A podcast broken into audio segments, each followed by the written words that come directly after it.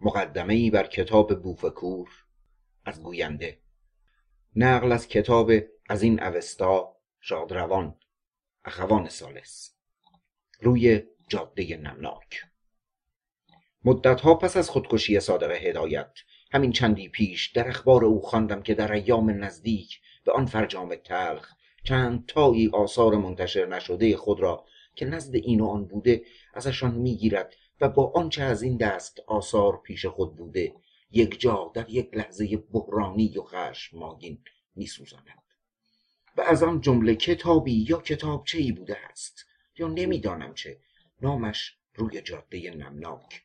که شاید بعضی از دوستان دمخور و نزدیک هدایت این کتاب را نزد او دیده باشند یا نام و نشانش را شنیده. اما جز آنچه گذشت دیگر خط و خبری از چند و چون این اثر منتشر نشده و سوخته او ظاهرا در دست نیست.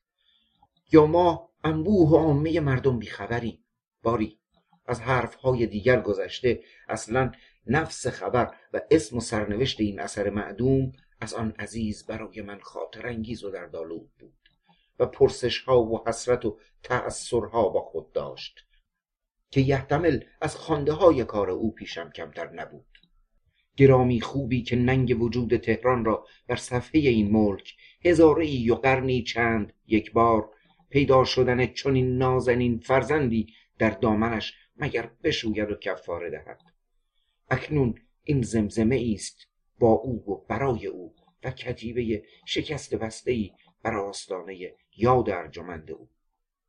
مهدی اخوان سالس روی جاده نمناک مرسیهای برای صادق هدایت.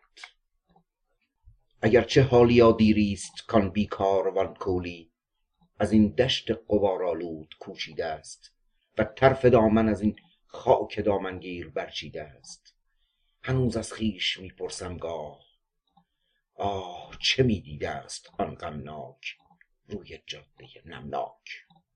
زنی گم کرده بویی آشنا و آزار دلخواهی سگی ناگاه دیگر بار وزیده بر تنش گم گشته عهدی مهربان با او. چنانچون پار یا پیرار سیه روزی خزیده در حصاری سرخ. اسیری از عبث بیزار و سیر از عمر به تلخی باخته دار و ندار زندگی را در قماری سرخ. و شاید هم درختی ریخته هر روز همچون سایه در زیرش. هزاران قطره خون بر خاک روی جاده نمناک. چه نجوا داشته با خویش پیامی دیگر از تاریک خون دلمرده سودازده کافکا؟ درفش قهر نمای انتقام ذلت ارق یهودی از نظام ده لجن در لج لجن در خون و خون در زهر؟ همه خشم و همه نفرین همه درد و همه دشنام؟ درود دیگری هوش جاوید قرون و حیرت اسیانی اعصار ابرند همه آفاق مست راستین خیام. توفی دیگر بر عهد و هنجار عرب یا باز توفی دیگر به ریش عرش و بر آیین این ایام.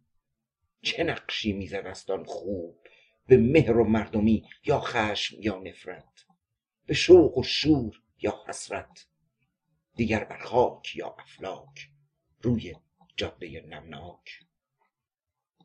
دیگر رحمانده تنها با غمش در پیش آینه مگر آن نازنین ایار وشلوتی؟ شکایت می کند زان عشق نافرجام دیرینه و او پنهان به خاطر می سپارد گفتهاش توتی کدامین شه سوار باستان میتاخته چالاک؟ فکنده صید بر فتراک روی جاده نمناک. هزاران سایه جنبد باغ را چون باد برخیزد. گهی چونان گهی چونین. که می‌دانست؟ چه می‌دیده است آن غمگین؟ دگر دیری است از این منزل ناپاک کوچیده است و طرف دامن از این خاک برچیده است. ولی من نیک می‌دانم چو نقش روز روشن بر جبین غیب می‌خوانم که او هر نقش میبسته است یا هر جلوه می‌دیده است. نمی‌دیده است چون خود پاک. روی جاده نمناک. تهران اردیبهشت 1340 بوف کور. نوشته صادق هدایت. بر اساس نسخه چاپخانه سپهر تهران بهمن ماه 1351 گوینده فرید حامد. در زندگی زخمهایی هست که مثل خوره در انزوا روح را آهسته می‌خورد و میتراشد. این دردها را نمی‌شود به کسی اظهار کرد. چون عموما عادت دارند که این دردهای باور نکردنی را جزو اتفاقات و پیشامدهای نادر و عجیب بشمارند. و اگر کسی بگوید یا بنویسد مردم بر سبیل عقاید جاری و عقاید خودشان سعی می کنند آن را با لبخند شکاک و تمسخرآمیز تلقی بکنند. زیرا بشر هنوز چاره و دوایی برایش پیدا نکرده و تنها داروی آن فراموشی به توسط شراب و خواب مصنوعی به وسیله افیون و مواد مخدره است. ولی افسوس که تأثیر این گونه داروها موقت است و به جای تسکین پس از مدتی بر شدت درد میافزاید. آیا روزی به اسرار این اتفاقات ماوراء طبیعی این انعکاس سایه روح که در حالت اغما و برزخ بین خواب و بیداری جلوه می کند کسی پی خواهد برد. من فقط به شرح یکی از این پیشامدها می‌پردازم که برای خودم اتفاق افتاده و به قدری مرا تکان داده که هرگز فراموش نخواهم کرد. و نشان شوم آن تا زنده ام از روز ازل تا ابد تا آنجا که خارج از فهم و ادراک بشر است زندگی مرا زهر آلود خواهد زهر آلود نوشتم ولی می‌خواستم بگویم داغ آن را همیشه با خود داشته و خواهم داشت. من سعی خواهم کرد آنچه را که یادم هست آنچه را که از ارتباط وقایع در نظرم مانده بنویسم. شاید بتوانم راجع به آن یک قضاوت کلی بکنم.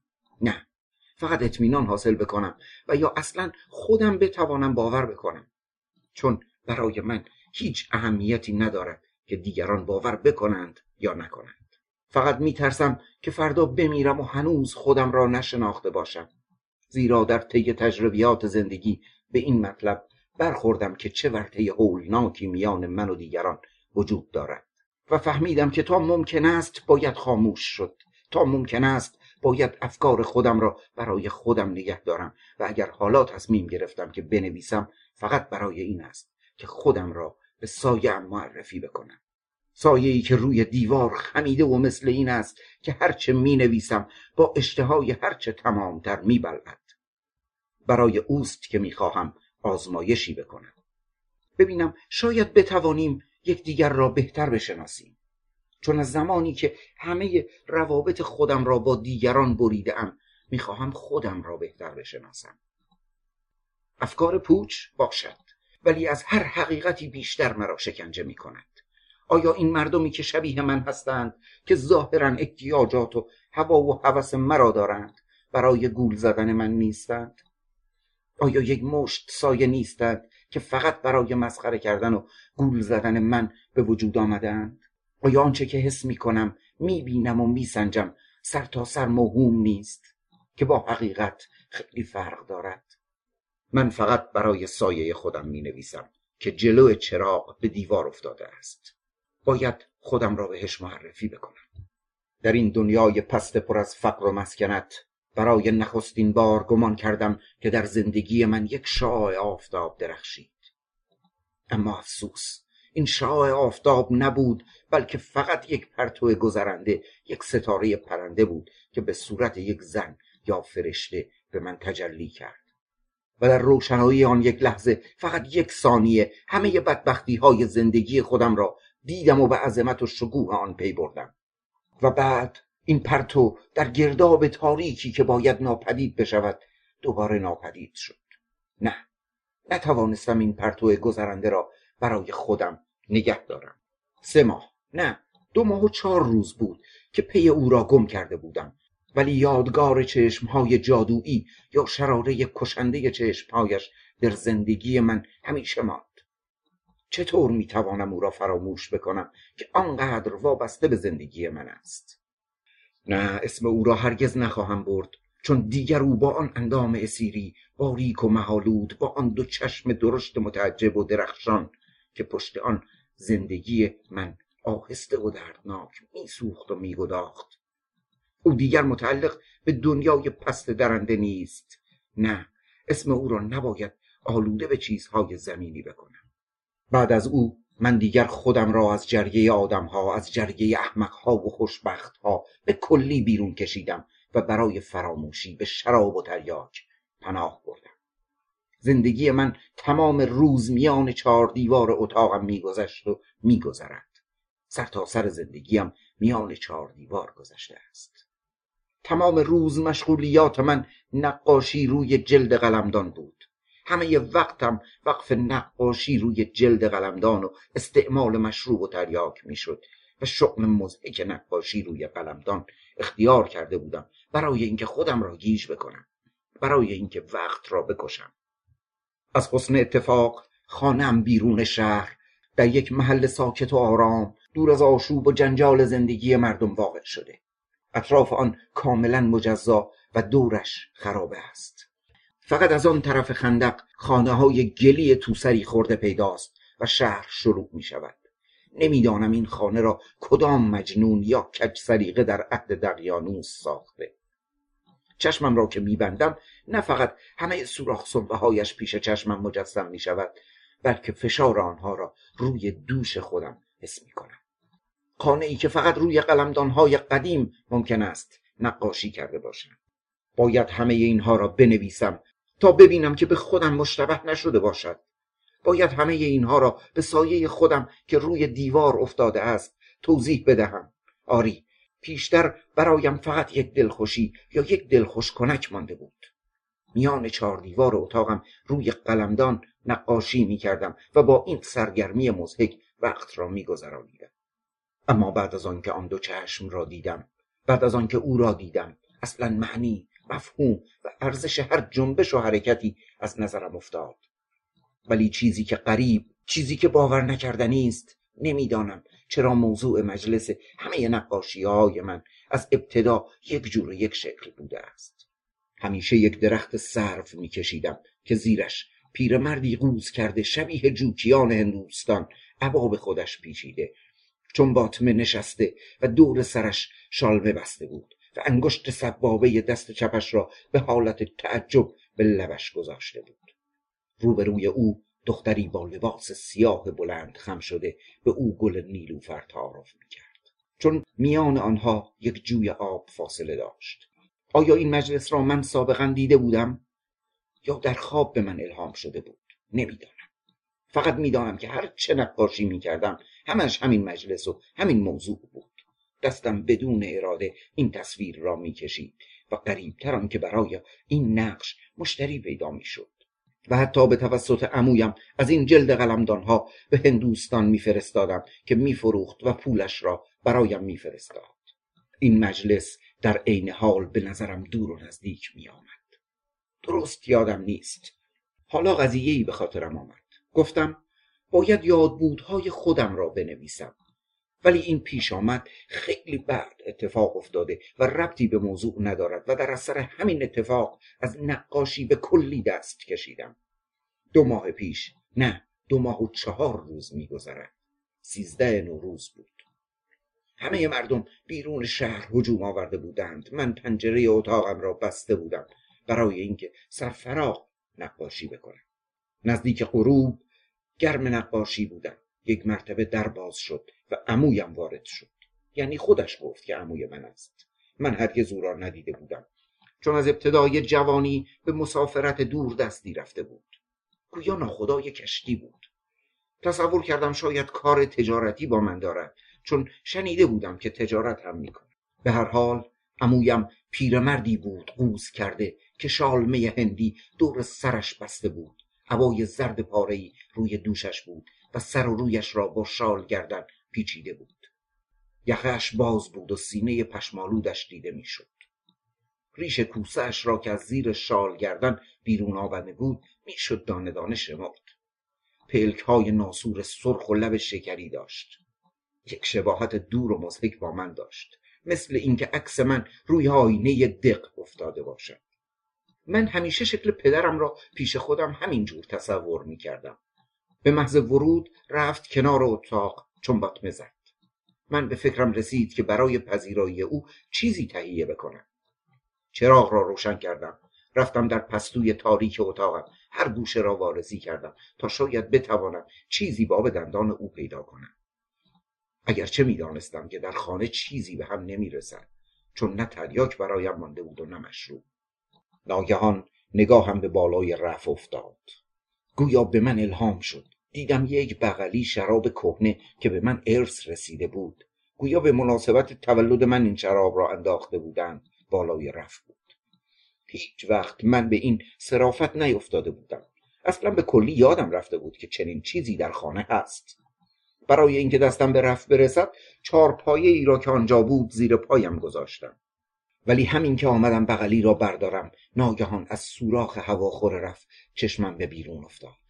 دیدم در صحرای پشت اتاقم پیرمردی قوز کرده زیر درخت سروی نشسته بود و یک دختر جوان نه یک فرشته آسمانی جلو او ایستاده خم شده بود و با دست راستش گل نیلوفر کبودی به او تعارف می‌کرد در حالی که پیرمرد ناخن انگشت سبابه دست چپش را میجوید دختر درست در مقابل من واقع شده بود ولی به نظر می آمد که هیچ متوجه اطراف خودش نمی‌شد.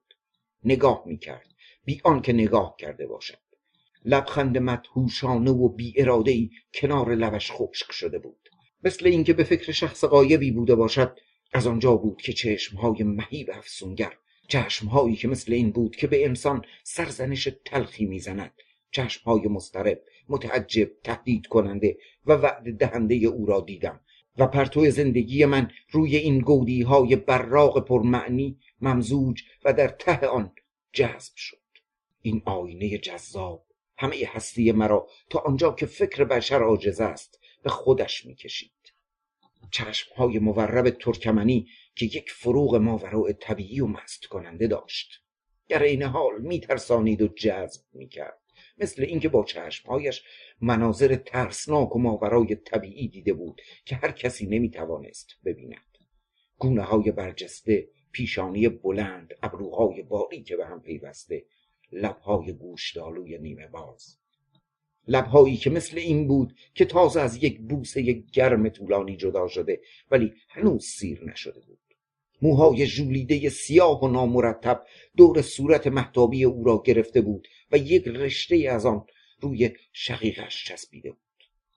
لطافت اعضا و بی اسیری حرکاتش از سستی و موقتی بودن او حکایت می‌کرد. فقط یک دختر رقاص بتکده هند ممکن بود حرکات موزون او را داشته باشد. حالت افسرده و شادی غمانگیزش همه اینها نشان می‌داد که او مانند مردمان معمولی نیست. اصلا خوشگلی او معمولی نبود. او مثل یک منظره رویای افیونی به من جلوه کرد.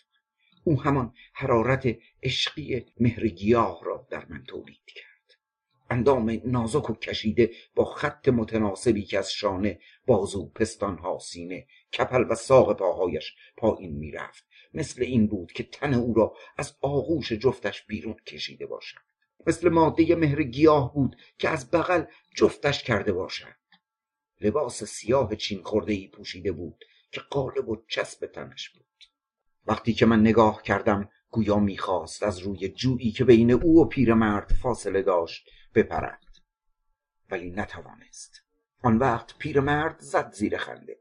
خنده خشک و زننده ای بود که مو را به تن آدم راست می کرد یک خنده سخت درگه و مسخره آمیز کرد بی آنکه صورتش تغییری بکند. مثل انعکاس خنده ای بود که از میان توهی بیرون آمده باشد. من در حالی که بغلی شراب دستم بود حراسان از روی چهار پای پایین جستم. نمی‌دانم چرا میلرزیدم. یک نوع لرزه پر از وحشت و کیف بود. مثل اینکه از خواب گوارا و ترسناکی پریده باشم بغلی شراب را زمین گذاشتم و سرم را میان دو دستم گرفتم. چند دقیقه چند ساعت طول کشید. نمی‌دانم. همین که به خودم آمدم بغلی شراب را برداشتم وارد اتاق شدم. دیدم عمویم رفته و لای در اتاق را مثل دهن مرده باز گذاشته بود. اما زنگ خنده خشک پیرمرد هنوز توی گوشم صدا کرد هوا تاریک می‌شد چراغ دود می‌زد ولی لرزه مکیف ترسناکی که در خودم حس کرده بودم هنوز اثرش باقی بود. زندگی من از این لحظه تغییر کرد. به یک نگاه کافی بود برای اینکه آن فرشته آسمانی آن دختر اسیری تا آنجایی که فهم بشر عاجز از ادراک آن است تأثیر خودش را در من می‌گذارد. در این وقت از خود بیخود شده بودم. مثل اینکه من اسم او را قبلا می‌دانستم. شراره چشمهایش رنگش بویش حرکاتش همه به نظرم آشنا مثل اینکه روان من در زندگی پیشین در عالم مثال با روان او همجوار بوده از یک اصل و یک ماده بوده و بایستی که به هم ملحق شده باشیم. میبایستی در این زندگی نزدیک او بوده باشم. هرگز نمی‌خواستم او را لمس بکنم. فقط اشعه نامرئی که از تن ما خارج و به هم آمیخته می‌شد کافی بود. این پیش آمد وحشت انگیز که به اولین نگاه به نظر من آشنا آمد. آیا همیشه دو نفر عاشق همین احساس را نمی کنند که سابقا یکدیگر را دیده بودند؟ که رابطه مرموزی میان آنها وجود داشته است؟ در این دنیای پست یا عشق او را می‌خواستم و یا عشق هیچ کس را؟ آیا ممکن بود کس دیگری در من تأثیر بکنند ولی خنده خشک و زننده پیرمرد این خنده مشعوم رابطه میان ما را از هم پاره کرد. تمام شب را به این فکر بودم. چندین بار خواستم بروم از روزنه دیوار نگاه بکنم. ولی از صدای خنده پیرمرد میترسیدم. روز بعد را به همین فکر بودم. آیا می توانستم از دیدارش به کلی چشم بپوشم؟ فردای آن روز بالاخره با هزار ترس و لرز تصمیم گرفتم بغلی شراب را دوباره سر جایش بگذارم. ولی همین که پرده جلو پستو را پس زدم و نگاه کردم دیوار سیاه تاریک مانند همان تاریکی که سر تا سر زندگی مرا فرا گرفته جلو من بود. اصلا هیچ منفذ و روزنه ای به خارج دیده نمی‌شد. روزنه چهارگوشه دیوار به کلی مسدود و از جنس آن شده بود. مثل اینکه از ابتدا وجود نداشته است. چارپایه را پیش کشیدم ولی هرچه وار روی بدنه دیوار مشت می‌زدم و گوش می‌دادم یا جلوی چراغ نگاه می‌کردم کمترین نشانه ای از روزنه دیوار دیده نمی‌شد و به دیوار کلفت و قطور ضربه های من کارگر نبود. یک پارچه سرب شده بود. آیا می توانستم به کلی صرف نظر کنم؟ اما دست خودم نبود. از این به بعد مانند روحی که در شکنجه باشد هرچه انتظار کشیدم هرچه کشیک کشیدم هرچه جستجو کردم فایده ای نداشت. تمام اطراف خانمان را زیر پا کردم. نه یک روز نه دو روز بلکه دو ماه و چهار روز. مانند اشخاص خونی که به محل جنایت خود برمیگردند. هر روز طرف غروب مثل مرغ سرکنده دور خانمان میگشتم به طوری که همه سنگ ها و همه ریگ های اطراف آن را می. اما هیچ اثری از درخت سرد از جوی آب و از کسانی که آنجا دیده بودم پیدا نکردم آنقدر شبها جلو محتاب زانو به زمین زدم از درختها از سنگها از ماه که شاید او به ما نگاه کرده باشد استقاسه و تذرع کردم و همه موجودات را به کمک طلبیدم ولی کمترین اثری از او ندیدم. اصلا فهمیدم که همه این کارها بیهوده است زیرا او نمی‌توانست با چیزهای این دنیا رابطه و وابستگی داشته باشد. مثلا آبی که او گیسوانش را به آن شستشو می‌داده بایستی از یک چشمه منحصر به فرد ناشناس و یا قاری سهرامیز بوده باشد. لباس او از تار و پود ابریشم و پنبه معمولی نبوده و دستهای مادی دستهای آدمی آن را ندوخته بود. او یک وجود برگزیده بود. فهمیدم که آن گلهای نیلوفر گل معمولی نبوده. مطمئن شدم اگر آب معمولی به رویش می‌زد صورتش میپلاسید و اگر با انگشتان بلند و ظریفش گل نیلوفر معمولی را میچید انگشتش مثل ورق گل پژمرده می‌شد. همه اینها را فهمیدم. این دختر نه این فرشته برای من سرچشمه تعجب و الهام ناگفتنی بود. وجودش لطیف و دست نزدنی بود. او بود که حس پرستش را در من تولید کرد. من مطمئنم که نگاه یک نفر بیگانه یک آدم معمولی او را کنفت و پژمرده می کرد از وقتی که او را گم کردم از زمانی که یک دیوار سنگین یک صد نمناک بدون روزنه به سنگینی سرب جلو من و او کشیده شد. حس کردم که زندگیم برای همیشه بیهوده و گم شده است. اگرچه نوازش نگاه و کیف عمیقی که از دیدنش برده بودم یک طرفه بود و جوابی برایم نداشت. زیرا او مرا ندیده بود ولی من احتیاج به این چشم ها داشتم و فقط یک نگاه او کافی بود که همه مشکلات فلسفی و معماهای الهی را برایم حل بکند. به یک نگاه او دیگر رمز و اسراری برایم وجود نداشت. از این به بعد به مقدار مشروب و تریاک خودم افزودم. اما افسوس. به جای اینکه این داروهای ناامیدی فکر مرا فرج و کرخت بکند به جای اینکه فراموش بکنم روز به روز ساعت به ساعت دقیقه به دقیقه فکر او اندام او صورت او خیلی سختتر از پیش جلوم مجسم می‌شد. چگونه می‌توانستم فراموش بکنم؟ چشمهایم که باز بود و یا روی هم میگذاشتم در خواب و در بیداری او جلو من بود. از میان روزنه پستوی اتاقم مثل شبی که فکر و منطق مردم را فرا گرفته. از میان سوراخ چهار گوشه که به بیرون باز می‌شد دائم جلو چشمم بود. آسایش به من حرام شده بود. چطور می توانستم آسایش داشته باشم؟ هر روز تنگ غروب عادت کرده بودم که به گردش بروم. نمی‌دانستم چرا می‌خواستم و اصرار داشتم که جوی آب درخت سرف و بطه گل نیلوفر را پیدا بکنم. همانطوری که به تریاک عادت کرده بودم همانطور به این گردش عادت داشتم. مثل اینکه نیرویی مرا به این کار وادار می‌کرد. در تمام راه همش به فکر او بودم. به یاد اولین دیداری که از او کرده بودم.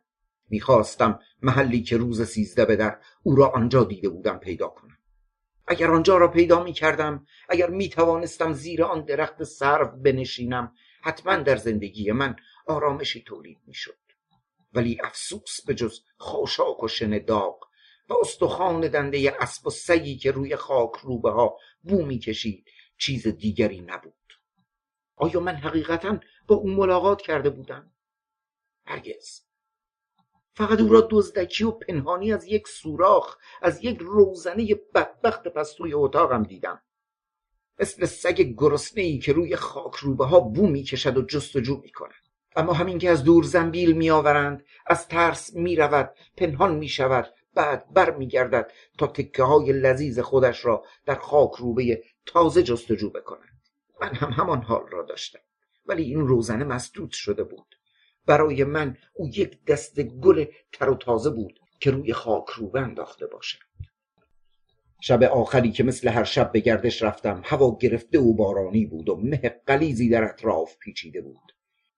در هوای بارانی که از زنندگی رنگ ها و بیهیایی خطوط اشیاء میکاهد من یک نوع آزادی و راحتی حس می کردم و مثل این بود که باران افکار تاریک مرا می شست. در این شب آنچه که نباید بشود شد من بی اراده پرسه می زدم ولی در این ساعتهای تنهایی در این دقیقه ها که درست مدت آن یادم نیست خیلی سختتر از همیشه صورت حول و محو او مثل اینکه از پشت ابر و دود ظاهر شده باشد. صورت بی حرکت و بی حالش مثل نقاشی های روی جلد قلمدان.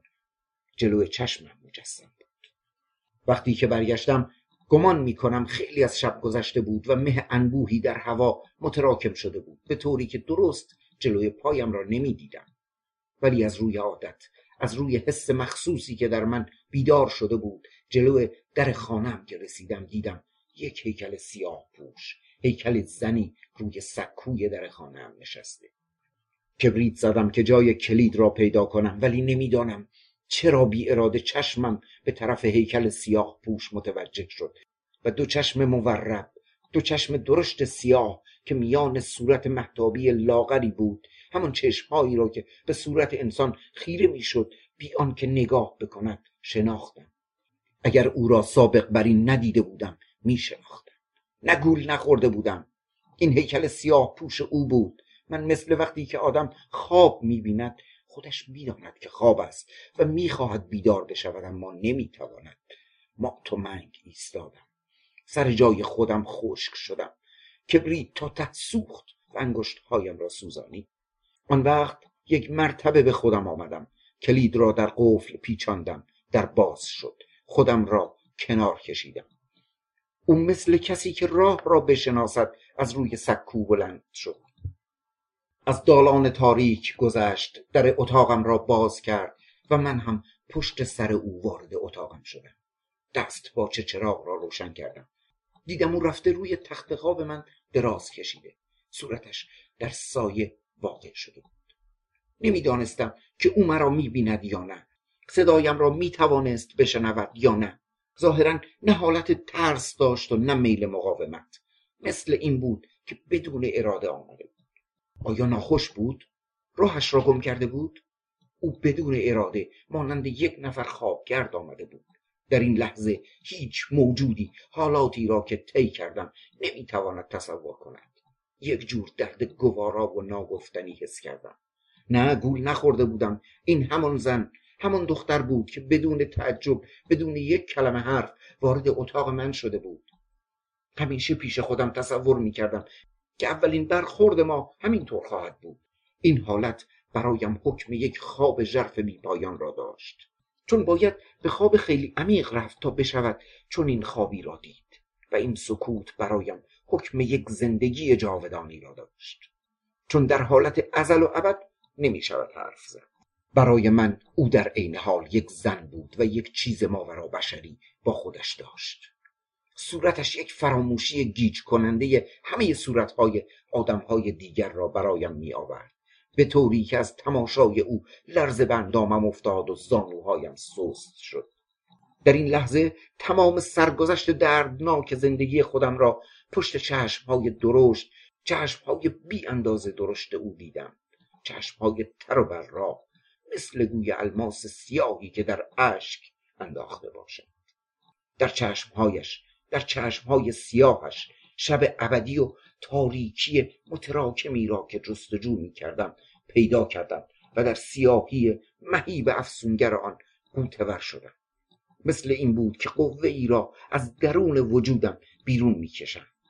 زمین زیر پایم میلرزید و اگر زمین خورده بودم یک کیف ناگفتنی کرده بودم. قلبم ایستاد جلو نفس خودم را گرفتم.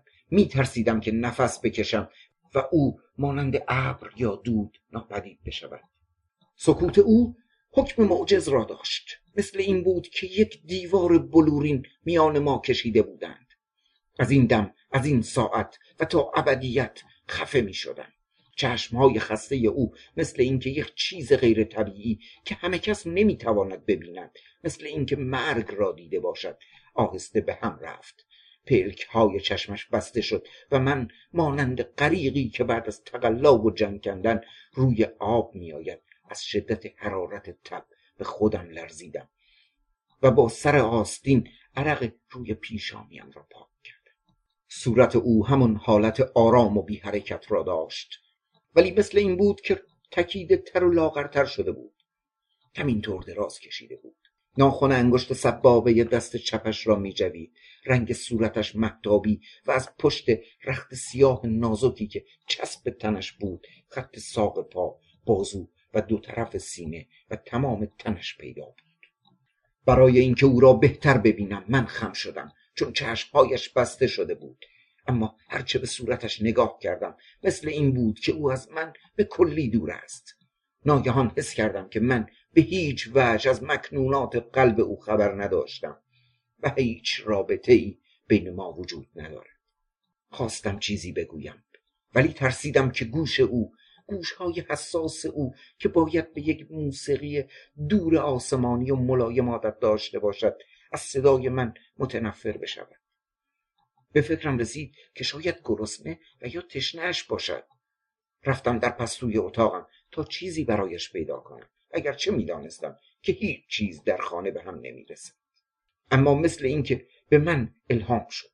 بالای رف یک بغلی شراب کهنه که از پدرم به من ارث رسیده بود داشتم. چارپایه را گذاشتم بغلی شراب را پایین آوردم. پاورچین پاورچین. کنار تخت خواب رفتم دیدم مانند بچه خسته و کوفته ای خوابیده بود. او کاملا خوابیده بود و موجه های بلندش مثل مخمل به هم رفته بود. سر بغلی را باز کردم و یک پیاله شراب از لای دندانهای کلید شدهش آهسته در دهان او ریختم. برای اولین بار در زندگیم احساس آرامش ناگهان تولید شد. چون دیدم این چشمهای بسته شده مثل اینکه سلاتونی که مرا شکنجه می کرد و کابوسی که با چنگال آهنینش درون مرا می فشرد کمی آرام گرفت. صندلی خودم را آوردم کنار تخت گذاشتم و به صورت او خیره شدم. چه صورت بچگانه چه حالت غریبی. آیا ممکن بود که این زن این دختر یا این فرشته عذاب چون نمی‌دانستم چه اسمی رویش بگذارم؟ آیا ممکن بود که این زندگی دوگانه را داشته باشد؟ آنقدر آرام آنقدر بی تکلف حالا من می توانستم حرارت تنش را حس کنم و بوی نمناکی که از گیسوان سنگین سیاهش متساعد می‌شد ببویم. نمی‌دانم چرا دست لرزان خودم را بلند کردم چون دستم به اختیار خودم نبود و روی زلفش کشیدم زلفی که همیشه روی شقیقه هایش چسبیده بود. بعد انگشتانم را در زلفش فرو بردم. موهای او سرد و نمناک بود. سرد کاملا سرد مثل اینکه چند روز میگذشت که مرده بود. من اشتباه نکرده بودم. او مرده بود. دستم را از توی پیش سینه او برده روی پستان و قلبش گذاشتم. کمترین تپشی احساس نمی‌شد. آینه را آوردم جلوی بینی او گرفتم ولی کمترین اثری از زندگی در او وجود نداشت. خواستم با حرارت تن خودم او را گرم بکنم. حرارت خود را به او بدهم و سردی مرگ را از او بگیرم. شاید به این وسیله بتوانم روح خودم را در کالبد او بدمم. لباسم را کندم رفتم روی تخت خواب پهلویش خوابیدم. مثل نر ماده مهر گیاه به هم چسبیده بودیم. اصلا تن او مثل تن ماده مهر گیاه بود که از نر خودش جدا کرده باشم و همان عشق سوزان مهر گیاه را داشت. دهنش گس و تلخ مزه طعم ته خیار را می‌داد. تمام تنش مثل تگرگ سرد شده بود. حس می کردم که خون در شریانم منجمد می شد و این سرما تا ته قلبم نفوذ می کرد همه کوشش های من بیهوده بود. از تخت پایین آمدم. رختم را پوشیدم. نه دروغ نبود. او اینجا در اتاق من در رخت خواب من آمده. تنش را به من تسلیم کرد. تنش و روحش هر دو را به من داد. تا زنده بود تا زمانی که چشمهایش از زندگی سرشار بود. فقط یادگار چشمش مرا شکنجه می‌داد. ولی حالا بی حس و حرکت سرد و با چشمهای بسته آمده خودش را تسلیم من کرد. با چشمهای بسته. این همان کسی بود که تمام زندگی مرا زهر آلود کرده بود.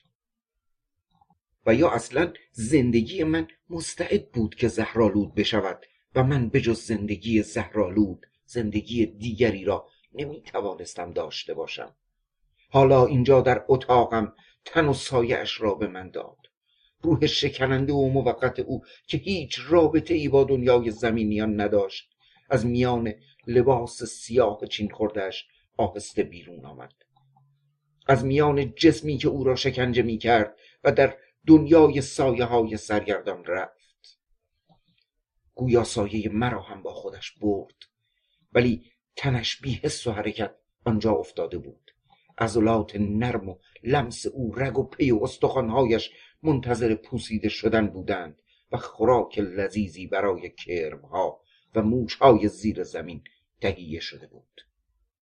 من در این اتاق فقیر پر از نکبت و مسکنت در اتاقی که مثل گور بود در میان تاریکی شب جاودانی که مرا فرا گرفته بود و به بدنه دیوارها فرو رفته بود. بایستی یک شب بلند تاریک سرد و بی انتها در جوار مرده به سر ببرم. با مرده او به نظرم آمد که تا دنیا دنیاست تا من بودم یک مرده یک مرده سرد و بی حس و حرکت در اتاق تاریک با من بوده است. در این لحظه افکارم منجمد شده بود. یک زندگی منحصر به فرد عجیب در من تولید شد. چون زندگیم مربوط به همه هستی هایی می‌شد که دور من بودند به همه سایه هایی که در اطرافم میلرزیدند و وابستگی عمیق و جدایی ناپذیر با دنیا و حرکت موجودات و طبیعت داشتم. و به وسیله رشته های نامرئی جریان استرابی بین من و همه عناصر طبیعت برقرار شده. هیچ گونه فکر و خیالی به نظرم غیر طبیعی نمی آمد من قادر بودم به آسانی به رموز نقاشی های قدیمی به اسرار کتاب های مشکل فلسفه به حماقت ازلی اشکال و انواع پی ببرم. زیرا در این لحظه من در گردش زمین و افلاک در نشو و نمای رستنی ها و جنبش جانوران شرکت داشتم. گذشته و آینده دور و نزدیک با زندگی احساساتی من شریک و توأم شده بود. در این جور مواقع هر کس به یک عادت قوی زندگی خود به یک وسواس خود پناهنده می شود. عرقخور می رود مست می کند. نویسنده می نویسد. حجار سنگ تراشی می کند. و هر کدام دق و دل و عقده خودشان را به وسیله فرار در محرک قوی زندگی خود خالی می کند و در این مواقع است که یک نفر هنرمند حقیقی می تواند از خودش شاهکاری به وجود بیاورد.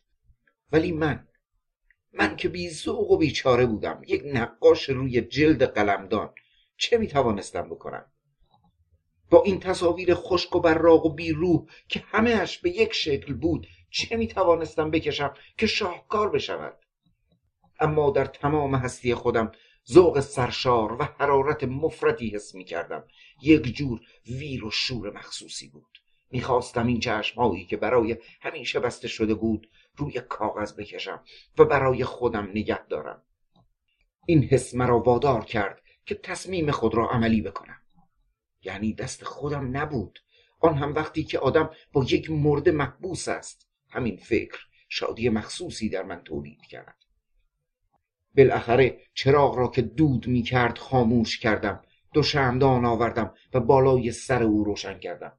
جلو نور لرزان شم حالت صورتش آرامتر شد و در سایه روشن اتاق حالت مرموز و اسیری به خودش گرفت. کاغذ و لوازم کارم را برداشتم. آمدم کنار تخت او. چون دیگر این تخت مال او بود. می‌خواستم این شکلی که خیلی آهسته و خورده خورده محکوم به تجزیه و نیستی بود. این شکلی که ظاهرا بی حرکت و به یک حالت بود. سرفراغ از رویش بکشم. روی کاغذ خطوط اصلی آن را ضبط بکنم. همان خطوطی که از این صورت در من موثر بود انتخاب بکنم. نقاشی هر چند مختصر و ساده باشد ولی باید تأثیر بکند و روحی داشته باشد. اما من که عادت به نقاشی چاپی روی جلد قلمدان کرده بودم حالا باید فکر خودم را به کار بیندازم و خیال خودم یعنی آن موهومی که از صورت او در من تأثیر داشت. پیش خود مجسم بکنم. یک نگاه به صورت او بیندازم.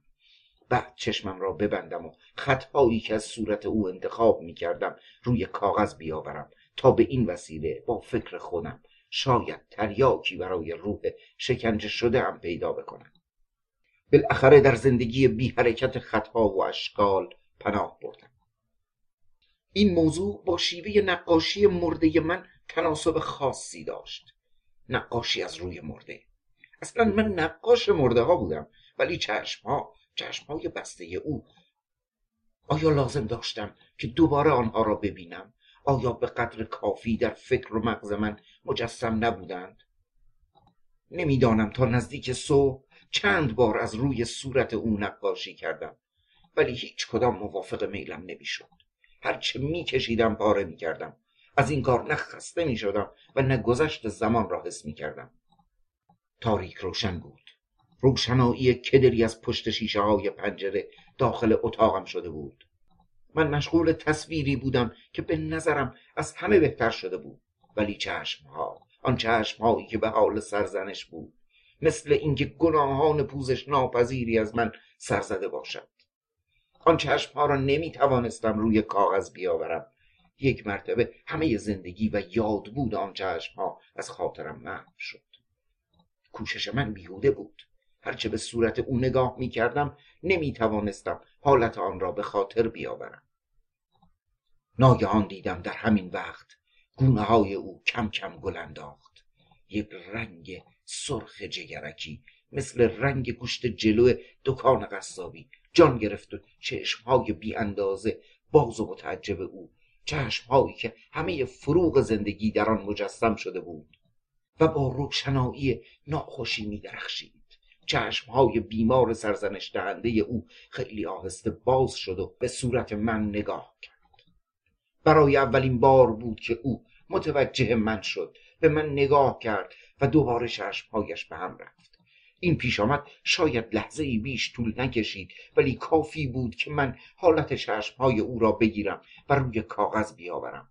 با نیش قلمو این حالت را کشیدم و این دفعه دیگر نقاشی را پاره نکردم. بعد از سر جایم بلند شدم. آهسته نزدیک او رفتم. به خیالم زنده است. زنده شده زنده شده. عشق من در کالبد روح او دمیده. اما از نزدیک بوی مرده بوی مرده تجزیه شده را حس می کردم روی تنش کرمهای کوچیک در هم میلولیدند و دو مگس زنبور طلایی دور او جلوی روشنایی شم پرواز می‌کردند. او کاملا مرده بود ولی چرا و چطور چشمهایش باز شد نمی‌دانم. آیا در حالت رویا دیده بودم؟ آیا حقیقت داشت؟ نمی‌خواهم کسی این پرسش را از من بکند. ولی اصل کار صورت او نه چشمهایش بود. و حالا این چشمها را داشتم. روح چشمهایش را روی کاغذ داشتم و دیگر تنش به درن من نمی‌خورد. این تنی که محکوم به نیستی و تعمه کرمها و موشهای زیر زمین بود. حالا از این به بعد او در اختیار من بود. نه من دست نشانده او. هر دقیقه که مایل بودم می توانستم چشمهایش را ببینم. نقاشی را با احتیاط هرچه تمامتر بردم در قوطی حلبی خودم که جای دخلم بود گذاشتم و در پستوی اتاقم پنهان کردم. شب پاورچین پاورچین می‌رفت. گویا به اندازه کافی خستگی در کرده بود. صداهای دوردست خفیف به گوش می رسید شاید یک مرغ یا پرنده رهگذری خواب می‌دید. شاید گیاه ها می رویدند. در این وقت ستاره های رنگ پریده پشت توده های ابر ناپدید می شدند. روی صورتم نفس ملایم صبح را حس کردم و در همین وقت بانگ خروس از دور بلند شد. آیا با مرده چه می توانستم بکنم؟ با مرده ای که تنش شروع به تجزیه شدن کرده بود. اول به خیالم رسید که او را در اتاق خودم چال بکنم. بعد فکر کردم او را ببرم بیرون و در چاهی بیاندازم در چاهی که دور آن گلهای نیلوفر کبود رویده باشد. اما همه این کارها برای اینکه کسی نبیند چقدر فکر چقدر زحمت و تردستی لازم داشت. به علاوه نمی‌خواستم که نگاه بیگانه به او بیفتد.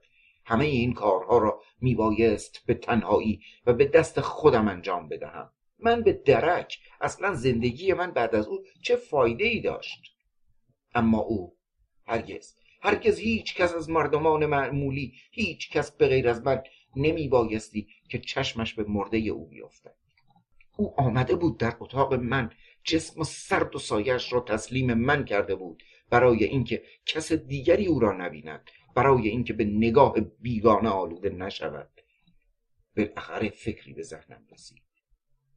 اگر تن او را تکه تکه می کردم و در چمدان همان چمدان کهنه خودم می گذاشتم و با خود می بردم بیرون دور خیلی دور از چشم مردم و آن را چال می کردم این دفعه دیگر تردید نکردم. کارد دست استخوانی که در پستوی اتاقم داشتم آوردم و خیلی با دقت اول لباس سیاه نازکی که مثل تار انکبوت او را در میان خودش محبوس کرده بود تنها چیزی که بدنش را پوشانده بود پاره کردم. مثل این بود که او قد کشیده بود. چون بلندتر از معمول به نظرم جلوه کرد. بعد سرش را جدا کردم. چکه های خون لخته شده سرد از گلویش بیرون آمد. بعد دست ها و پاهایش را بریدم و همه تن او را با اعضایش مرتب در چمدان جا دادم و لباسش. همان لباس سیاه را رویش کشیدم. در چمدان را قفل کردم و کلیدش را در جیبم گذاشتم. همین که فارغ شدم نفس راحتی کشیدم. چمدان را برداشتم وزن کردم. سنگین بود. هیچ وقت آنقدر احساس خستگی در من پیدا نشده بود. نه هرگز نمی توانستم چمدان را به تنهایی با خود ببرم. هوا دوباره ابر و باران خفیفی شروع شده بود. از اتاقم بیرون رفتم تا شاید کسی را پیدا کنم که چمدان را همراه من بیاورد. در آن حوالی دیاری دیده نمی‌شد. کمی دورتر درست دقت کردم که از پشت هوای مهالود پیرمردی را دیدم که قوز کرده و زیر یک درخت صرف نشسته بود. صورتش را که با شال گردن پهنی پیچیده بود دیده نمی‌شد. آهسته نزدیک او رفتم. هنوز چیزی نگفته بودم. پیرمرد خنده دورگه خشک و زننده ای کرد به طوری که موهای تنم راست شد و گفت اگه مال خواستی من خودم حاضرم. ها؟ یه کالسکه نشکشم دارم. من هر روز مرده ها رو می‌برم شابدالعظیم خاک میسپارم ها. من تابوت هم می‌سازم. به اندازه هر کسی تابوت دارم. به طوری که مو نمی‌زنه. من خودم حاضرم. همین الان. قهقه خندید. به طوری که شانه هایش میلرزید.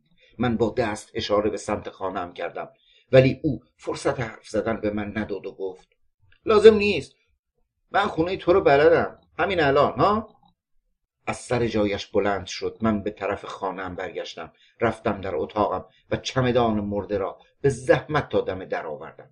دیدم یک کالسکه نشکش کهنه و اسقاط دم در است که به آن دو اسب سیاه لاغر مثل تشریح بسته شده بود.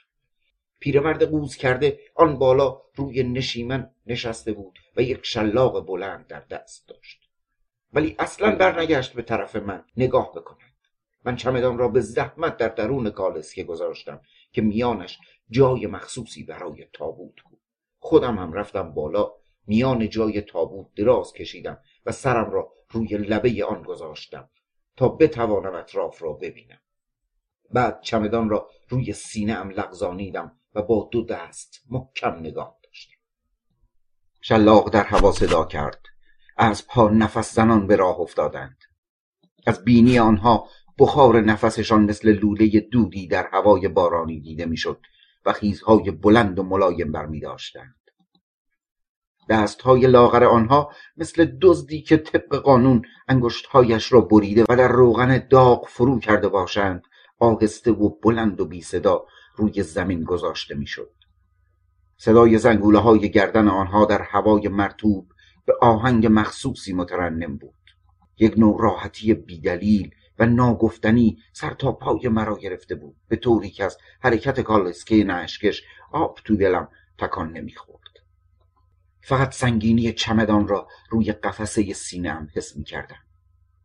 مرده او نعش او مثل این بود که همیشه این وزن روی سینه مرا فشار می‌داده. مه قلیز اطراف جاده را گرفته بود. کالسکه با سرعت و راحتی مخصوصی از کوه و دشت و رودخانه میگذشت. اطراف من یک چشمانداز جدید و بیمانندی پیدا بود که نه در خواب و نه در بیداری دیده بودم. کوههای بریده بریده درختهای عجیب و غریب تو سری خورده. نفرین زده از دو جانب جاده پیدا که از لابلای آن خانه های خاکستری رنگ و اشکال سگوشه مکعب و منشور و با پنجره های کوتاه و باریک بدون شیشه دیده می‌شد. این پنجره ها به چشم های گیج کسی که تب هزیانی داشته باشد شبیه بود. نمی‌دانم دیوارها با خودشان چه داشتند که سرما و برودت را تا قلب انسان انتقال می‌دادند. مثل این بود که هرگز یک موجود زنده نمی‌توانست در این خانه ها مسکن داشته باشد. شاید برای سایه موجودات اسیری این خانه ها درست شده بود گویا کالسکچی مرا از جاده مخصوصی و یا از بیراهه می برد. بعضی جاها فقط تنه های بریده و درخت های کج و کوله دور جاده را گرفته بودند و پشت آنها خانه های پست و بلند به شکل های هندسی مخروطی مخروط ناقص با پنجره های باریک و کج دیده می‌شد که گلهای نیلوفر کبود از لای آنها درآمده بود و از در و دیوار بالا می‌رفت. این منظره یک مرتبه پشت مه قلیز ناپدید شد. ابرهای سنگین باردار قله کوه ها را در میان گرفته می فشردند و نم نم باران مثل گرد و قوار ویلان و بی تکلیف در هوا پراکنده شده بود. بعد از آنکه ها رفتیم نزدیک یک کوه بلند بی آب و علف کالسکه نهشکش نگه داشت. من چمدان را از روی سینه ام لغزانیدم و بلند شدم. پشت کوه یک محوطه خلوت آرام و باصفا بود. یک جایی که هرگز ندیده بودم و نمیشناختم. ولی به نظرم آشنا آمد. مثل اینکه خارج از تصور من نبود. روی زمین از بوته های نیلوفر کبود بیبو پوشیده شده بود. به نظر می آمد که تا کنون کسی پایش را در این محل نگذاشته بود. من چمدان را روی زمین گذاشتم. پیرمرد کالسکچی رویش را برگرداند و گفت اینجا عبدالعظیمه. جایی بهتر از این برات پیدا نمیشه. پرنده پر نمی‌زنه ها؟ دست کردم جیبم. کرایه کالسکچی را بپردازم. دو قران و یک عباسی بیشتر توی جیبم نبود.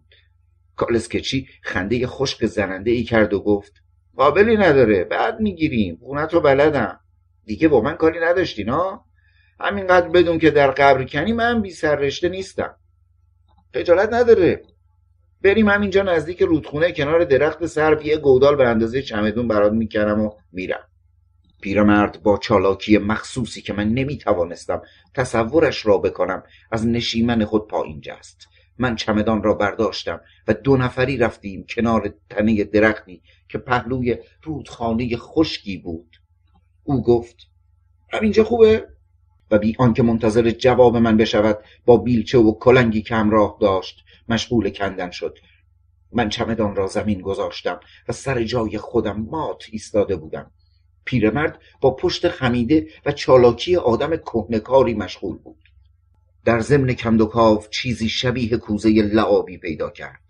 آن را در دستمال چرکی پیچیده بلند شد و گفت اینم گودار ها؟ درست به اندازه چمدونه. مو نمی‌زنه ها؟ من دست کردم جیبم که مزدش را بدهم. دو قران و یک عباسی بیشتر نداشتم. پیرمرد خنده خشک چندشنگیزی کرد و گفت نمی‌خواد قابلی نداره. من خونه تو برندم ها. وانگهی عوض مزدم من یه کوزه پیدا کردم. یه گلدون راقه. مال شهر قدیم رک. بعد با هیکل خمیده قوز کردهش میخندید به طوری که شانه هایش میلرزید. کوزه را که میان دستمال چروکی بسته بود زیر بغلش گرفته بود و به طرف کالسکه نشکش رفت و با چالاکی مخصوصی بالای نشیمن قرار گرفت. شلاق در هوا صدا کرد. ها نفس زنان به راه افتادند. صدای زنگوله گردن آنها در هوای مرتوب به آهنگ مخصوصی مترنم بود و کم کم پشت توده مه از چشم من ناپدید شد. همین که تنها ماندم نفس راحتی کشیدم. مثل این بود که بار سنگینی از روی سینه ام برداشته شد و آرامش گوارایی سر تا پایم را فرا گرفت. دور خودم را نگاه کردم. اینجا محوطه کوچکی بود که میان تپه ها و کوههای کبود گیر کرده بود. روی یک رشته کوه آثار و بناهای قدیمی با خشت های کلفت یک رودخانه خشک در آن نزدیکی دیده می‌شد. این محل دنج دور افتاده و بی سر و صدا بود. من از ته دل خوشحال بودم و پیش خودم فکر کردم این چشمهای درشت وقتی که از خواب زمینی بیدار می‌شد جایی به فراخور ساختمان و قیافش پیدا می‌کرد. وانگهی میبایست که او دور از سایر مردم دور از مرده دیگران باشد همانطوری که در زندگیش دور از زندگی دیگران بود. چمدان را با احتیاط برداشتم و میان گودال گذاشتم. گودال درست به اندازه چمدان بود. مو نمی‌زد. ولی برای آخرین بار خواستم فقط یک بار در آن در چمدان نگاه کنم. دور خودم را نگاه کردم. دیاری دیده نمی‌شد. کلید را از جیبم درآوردم و در چمدان را باز کردم. اما وقتی که گوشه لباس سیاه او را پس زدم در میان خون دلمه شده و کرمهایی که در هم میلودیدند دو چشم درشت سیاه دیدم که بدون حالت رک زده به من نگاه می‌کرد. و زندگی من ته این چشمها غرق شده بود. به تعجیل در چمدان را بستم و خاک رویش ریختم. بعد با لگت خاک را محکم کردم. رفتم از بوتهای نیلوفر کبود بیبو آوردم و روی خاکش نشا کردم. بعد قلب سنگ و شناوردم و رویش پاشیدم تا اثر قبر به کلی محو بشود به طوری که هیچ کس نتواند آن را تمیز بدهد. به قدری خوب این کار را انجام دادم که خودم هم نمی‌توانستم قبر او را از باقی زمین تشخیص بدهم. کارم که تمام شد نگاهی به خودم انداختم. دیدم لباسم خاکالود پاره و خون لخته شده سیاهی به آن چسبیده بود. دو مگس زنبور طلایی دورم پرواز می‌کردند و کرمهای کوچکی به تنم چسبیده بود که در هم میلولیدند.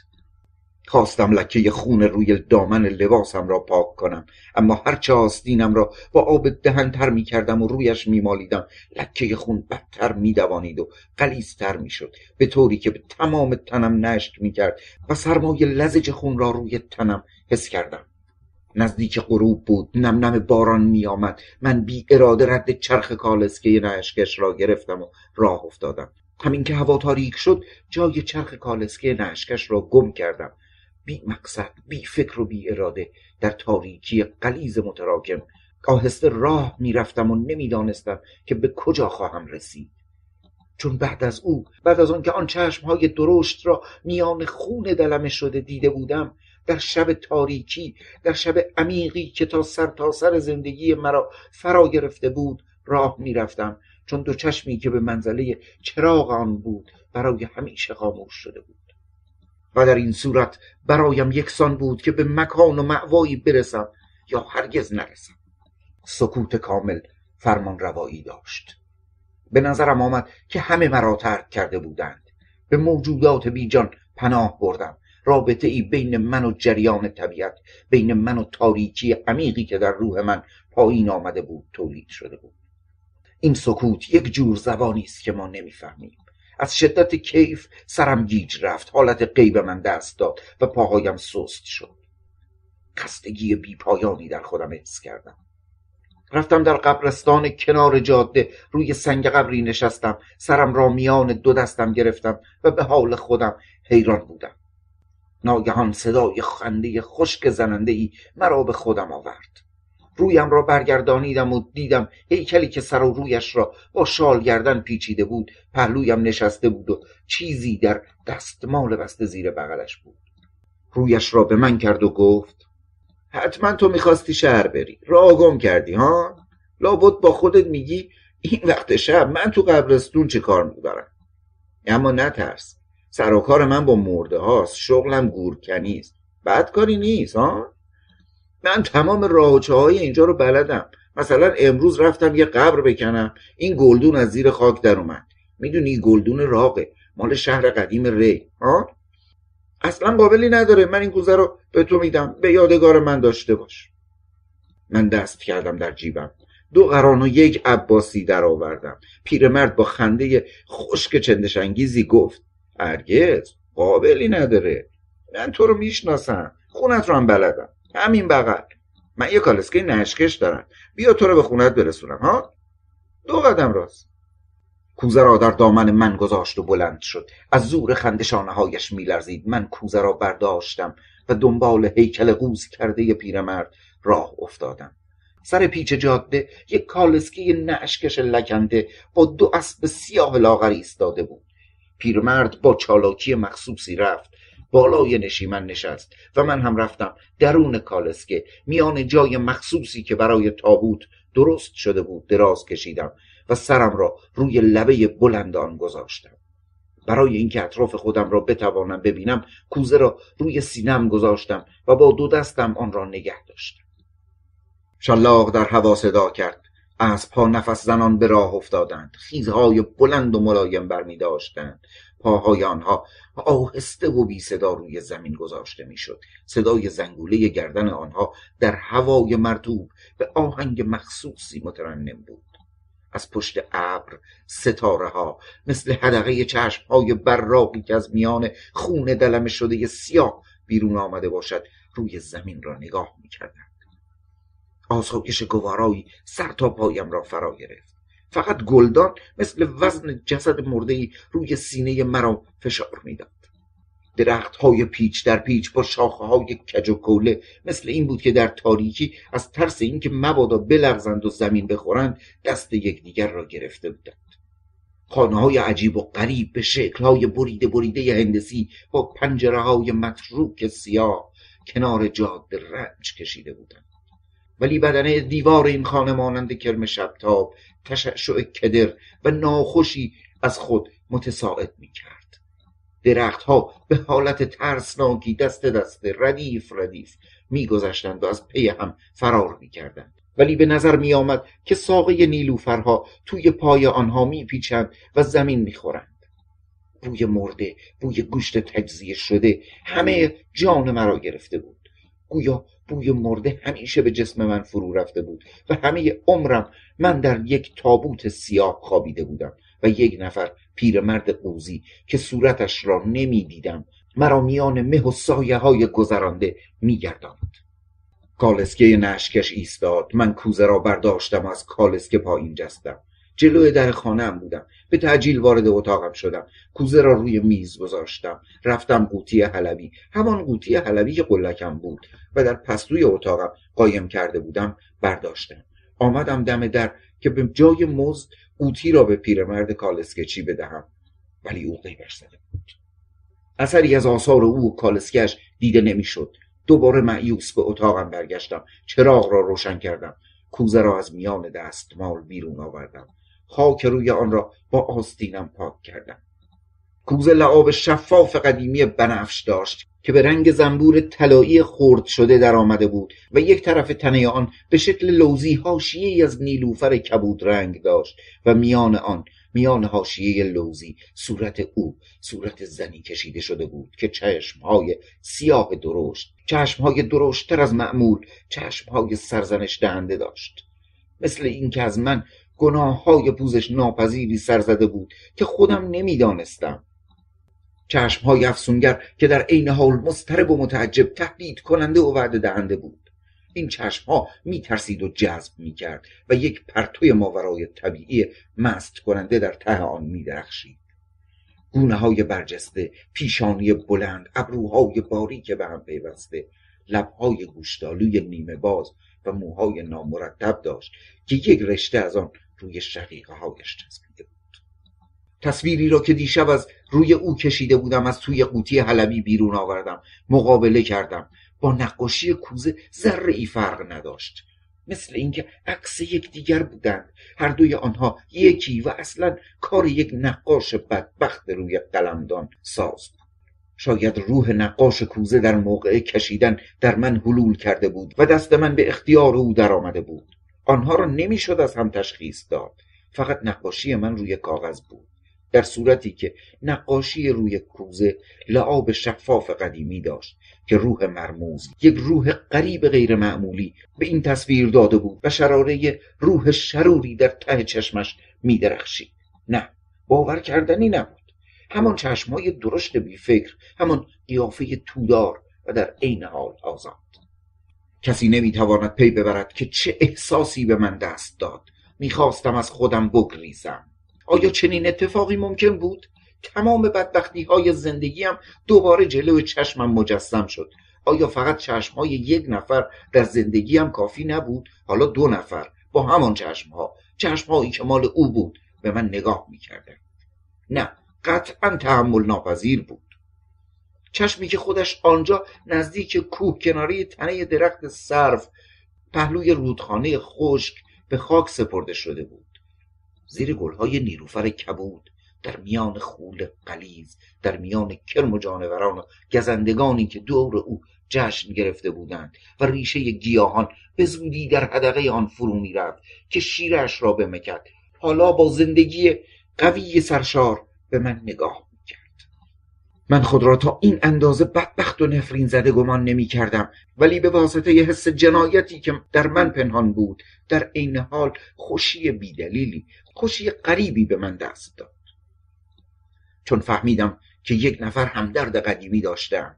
آیا این نقاش قدیمی نقاشی که روی این کوزه را صدها شاید هزاران سال پیش نقاشی کرده بود همدرد من نبود؟ آیا همین عوالم مرا نکرده بود؟ تا این لحظه من خودم را بدبختترین موجودات می‌دانستم. ولی پی بردم زمانی که روی آن کوه ها در آن خانه ها و آبادی های ویران که با خشت های وزین ساخته شده بود مردمانی زندگی می کردند که حالا استخوان آنها پوسیده شده و شاید ذرات قسمت های مختلف تن آنها در گلهای نیلوفر کبود زندگی می کرد میان این مردمان. یک نفر نقاش فلک زده یک نفر نقاش نفرین شده شاید یک نفر قلمدان ساز بدبخت مثل من وجود داشته درست مثل من. و حالا پی بردم. فقط می توانستم بفهمم که او هم در میان دو چشم درشت سیاه می سوخته و می گداخته درست مثل من. همین به من دلداری می‌داد. بالاخره نقاشی خودم را پهلوی نقاشی کوزه گذاشتم. بعد رفتم منقل مخصوص خودم را درست کردم. آتش که گل انداخت آوردم جلوی نقاشی ها گذاشتم. چند پک وافور کشیدم و در عالم خلصه به عکس ها خیره شدم. چون می‌خواستم افکار خودم را جمع کنم و فقط دود اسیری تریاک بود که می‌توانست افکار مرا جمع آوری کند و استراحت فکری برایم تولید بکند. هرچه تریاک برایم مانده بود کشیدم. تو این افیون قریب همه مشکلات و پرده هایی که جلو چشم مرا گرفته بود این همه یادگارهای دور دست خاکستری و متراکم را پراکنده کند حالی که انتظارش را میکشیدم آورد و بیش از انتظارم بود. کم کم افکارم دقیق بزرگ و افسونآمیز شد. در یک حالت نیمه خواب و نیمه اغما فرو رفتم. بعد مثل این بود که فشار و وزن روی سینه ام برداشته شد. مثل اینکه قانون سقل برای من وجود نداشت و آزادانه دنبال افکارم که بزرگ لطیف و موشکاف شده بود پرواز می کردم. یک جور کیف عمیق و ناگفتنی سر تا پایم را فرا گرفت. از قید بار تنم آزاد شده بودم. یک دنیای آرام ولی پر از اشکال و الوان افسونگر و گوارا. بعد دنباله افکارم از هم گسیخته و در این رنگ ها و اشکال حل می شد در امواجی قوتور بودم که پر از نوازش های اسیری بود. صدای قلبم را می شنیدم حرکت شریانم را حس می کردم این حالت برای من پر از معنی و کیف بود. از ته دل می‌خواستم و آرزو می‌کردم که خودم را تسلیم خواب فراموشی بکنم. اگر این فراموشی ممکن می‌شد. اگر می‌توانست دوام داشته باشد. اگر چشمهایم که به هم می‌رفت در ورای خواب آهسته در عدم صرف می‌رفت و هستی خودم را احساس نمی‌کردم. اگر ممکن بود در یک لکه مرکب در یک آهنگ موسیقی با شعاع رنگین تمام هستیم ممزوج می‌شد و بعد این امواج و اشکال آنقدر بزرگ می‌شد و میدوانید که به کلی محو و ناپدید می‌شد. به آرزوی خود رسیده بودم. کم کم حالت خمودی و کرختی به من دست داد. مثل یک نوع خستگی گوارا و یا امواج لطیفی بود که از تنم به بیرون تراوش می‌کرد. بعد حس کردم که زندگی من رو به قهقرا می‌رفت. متدرجا حالات و وقایع گذشته و یادگارهای پاک شده و فراموش شده زمان بچگی خودم را می‌دیدم. نه تنها می‌دیدم بلکه در این گیرودارها شرکت داشتم و آنها را حس می‌کردم. لحظه به لحظه کوچکتر و بچه تر می شدم بعد ناگهان افکارم محو و تاریک شد. به نظرم آمد که تمام هستی من سر یک چنگک باریک آویخته شده و در ته چاه عمیق و تاریکی آویزان بودم. بعد از سر چنگک رها شدم. می لغزیدم و دور می شدم ولی به هیچ مانعی بر نمی خوردم یک پرتگاه بی پایان در یک شب جاودانی بود. بعد از آن پرده های محو و پاک شده پی در پی جلوی چشمم نقش می بست. یک لحظه فراموشی محض را طی کردم. وقتی که به خودم آمدم یک مرتبه خودم را در اتاق کوچکی دیدم و به وضع مخصوصی بودم که به نظرم قریب می آمد و در عین حال برایم طبیعی بود. در دنیای جدیدی که بیدار شده بودم محیط و وضع آنجا کاملا به من آشنا و نزدیک بود. به طوری که بیش از زندگی و محیط سابق خودم به آن اونس داشتم. مثل اینکه انعکاس زندگی حقیقی من بود. یک دنیای دیگر ولی به قدری به من نزدیک و مربوط بود که به نظرم می آمد در محیط اصلی خودم برگشتم. در یک دنیای قدیمی اما در عین حال نزدیکتر و طبیعیتر متولد شده بودم. هنوز هوا گرگومیش بود. یک پیسوز سر تاقچه اتاقم میسوخت. یک رخت خواب هم گوشه اتاق افتاده بود. ولی من بیدار بودم. حس می کردم که تنم داغ است و لکه های خون به عبا و شال گردنم چسبیده بود. دستهایم خونین بود اما با وجود تب و دوار سر یک نوع استراب و هیجان مخصوصی در من تولید شده بود که شدیدتر از فکر محو کردن آثار خون بود. قویتر از این بود که داروغه بیاید و مرا دستگیر کند. وانگهی مدتها بود که منتظر بودم به دست داروغه بیفتم. ولی تصمیم داشتم که قبل از دستگیر شدنم پیاله شراب زهرآلود را که سر رفت بود به یک جرعه بنوشم. این احتیاج نوشتن بود که برایم یک جور وظیفه اجباری شده بود. می‌خواستم این دیوی که مدتها بود درون مرا شکنجه می‌کرد بیرون بکشم. می‌خواستم دلپری خودم را روی کاغذ بیاورم. بالاخره بعد از اندکی تردید پیسوز را جلو کشیدم و اینطور شروع کردم. من همیشه گمان می‌کردم که خاموشی بهترین چیز هاست گمان می‌کردم که بهتر است آدم مثل بوتیمار کنار دریا بال و پر خود را بگستراند و تنها بنشیند. ولی حالا دیگر دست خودم نیست. چون آنچه که نباید بشود شد. کی می‌داند؟ شاید همین الان یا یک ساعت دیگر یک دست گزمه مست برای دستگیر کردنم بیایند. من هیچ مایل نیستم که لاشه خودم را نجات بدهم. به علاوه جای انکار هم باقی نمانده. بر فرض هم که لکه های خون را محو بکنم. ولی قبل از اینکه به دست آنها بیفتم یک پیاله از آن بغلی شراب از آن شراب موروسی خودم که سر رفت گذاشتم خواهم خورد. حالا می‌خواهم سر تا سر زندگی خودم را مانند خوشه انگور در دستم بفشارم و اصاره آن را. نه شراب آن را قطره قطره در گلوی خشک سایم مثل آب تربت بچکانم. فقط می‌خواهم پیش از آن که بروم دردهایی که مرا خورده خورده مانند خوره یا سلعه گوشه این اتاق خورده است. روی کاغذ بیاورم. چون به این وسیله بهتر می‌توانم افکار خودم را مرتب و منظم بکنم. آیا مقصودم نوشتن وسیعت نامه است؟ هرگز. چون نه مال دارم که دیوان بخورند و نه دین دارم که شیطان ببرد. وانگهی چه چیزی روی زمین می‌تواند برایم کوچکترین ارزش را داشته باشد؟ آنچه که زندگی بوده است از دست دادم.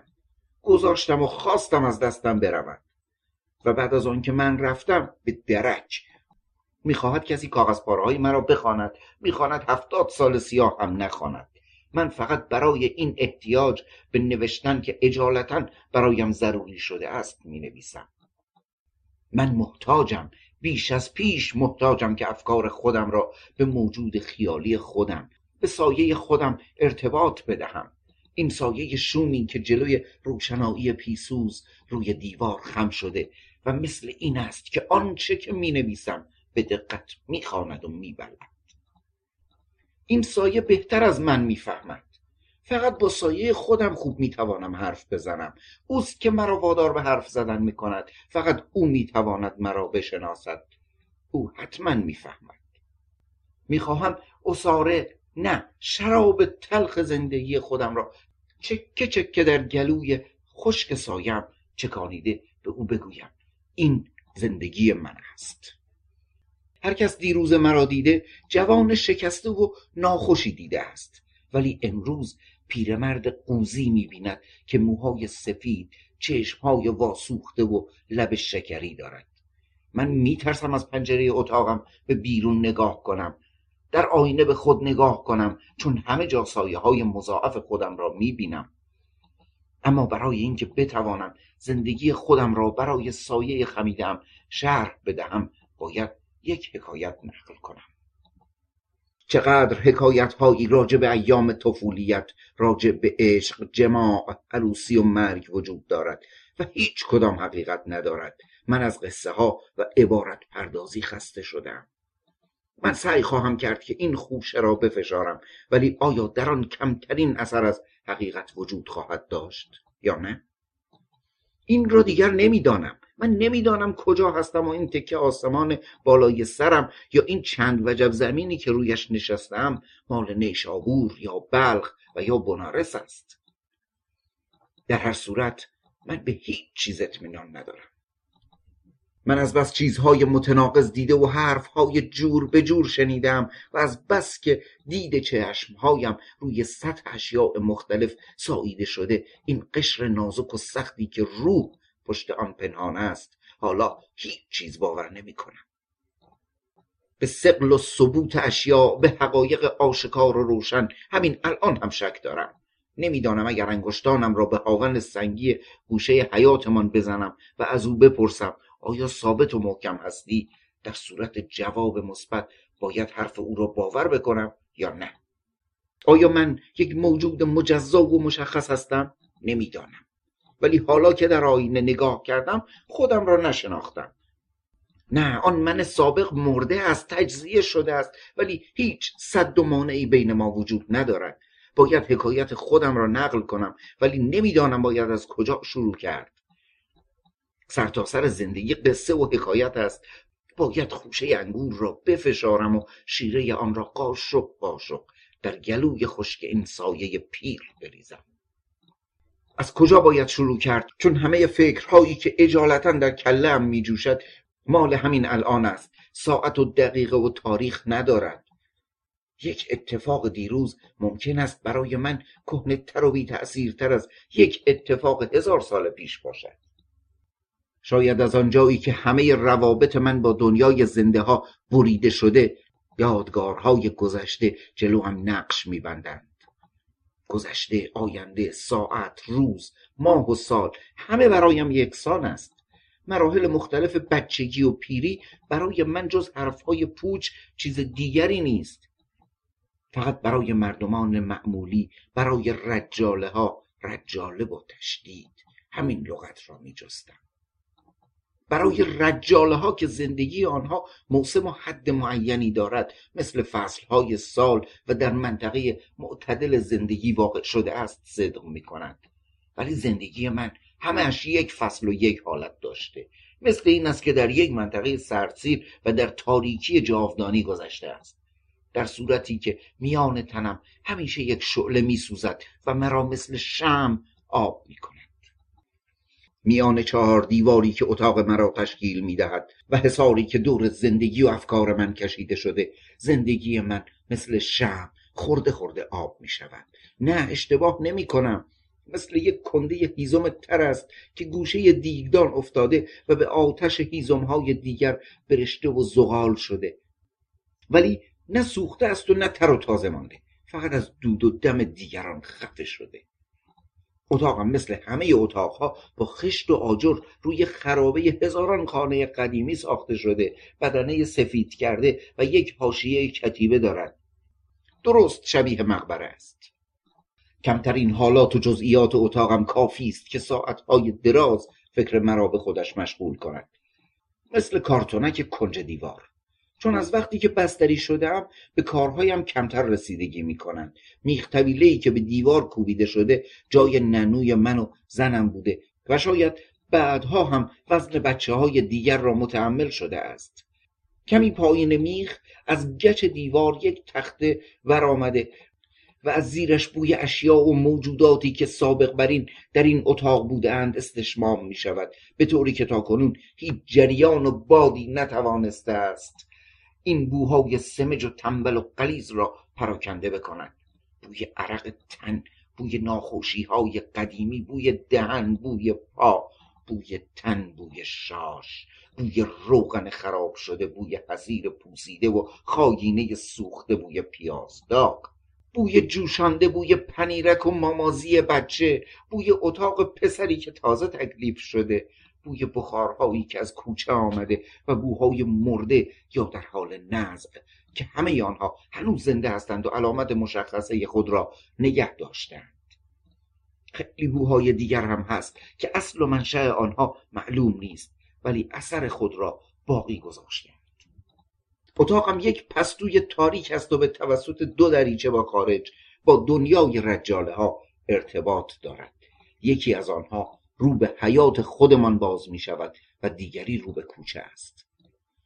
از آنجا مرا مربوط به شهر ری می کنند شهری که عروس دنیا مینامند و هزاران کوچه پس کوچه و خانه های تو سری خورده و مدرسه و کاروان سرا دارد شهری که بزرگترین شهر دنیا به شمار می آید پشت اتاق من نفس می کشد و زندگی می کند اینجا گوشه اتاقم وقتی که چشمهایم را به هم می‌گذارم سایه های محو و مخلوط شهر آنچه که در من تأثیر کرده با کوشک ها مسجد ها و باغ هایش همه جلوی چشمم مجسم می شود این دو دریچه مرا با دنیای خارج با دنیای رجاله ها مربوط می کنند ولی در اتاقم یک آینه به دیوار است که صورت خودم را در آن می بینم در زندگی محدود من آینه مهمتر از دنیای رجال هاست که با من هیچ ربطی ندارد.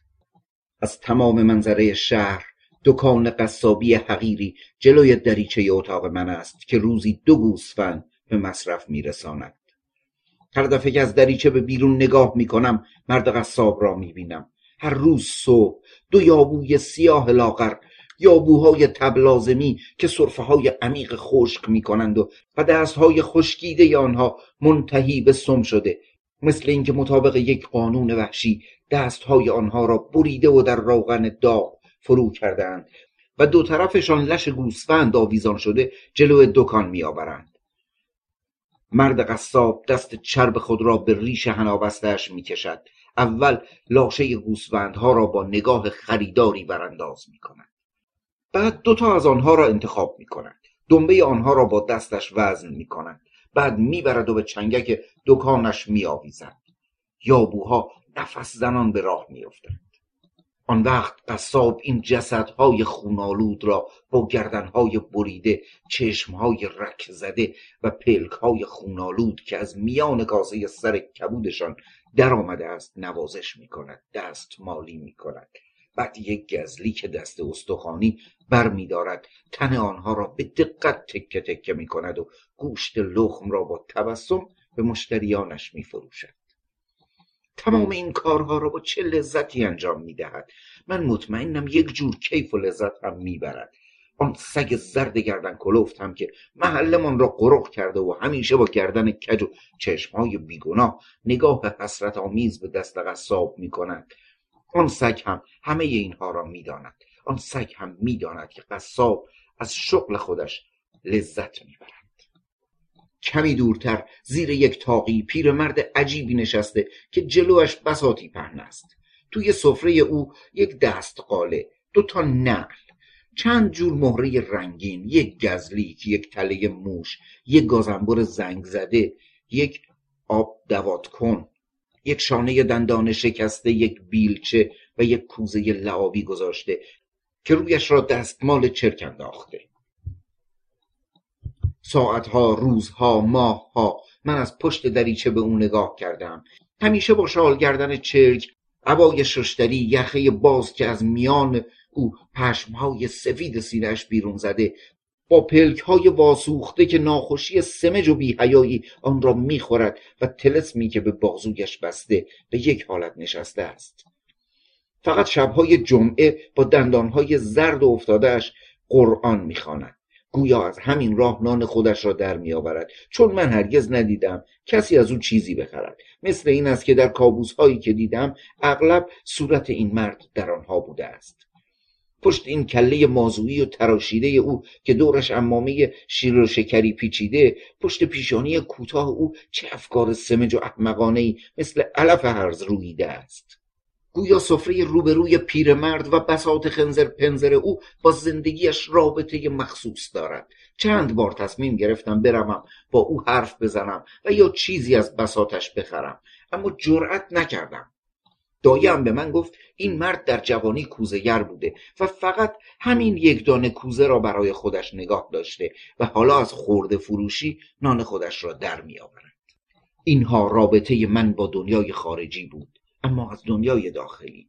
فقط دایم و یک زن لکاته برایم مانده بود. ولی ننه جون دایه او هم هست دایه هر دومان است.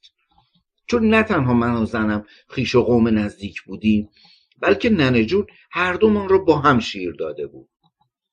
اصلا مادر او مادر من هم بود. چون من اصلا مادر و پدرم را ندیدم و مادر او آن زن بلند بالا که موهای خاکستری داشت مرا بزرگ کرد.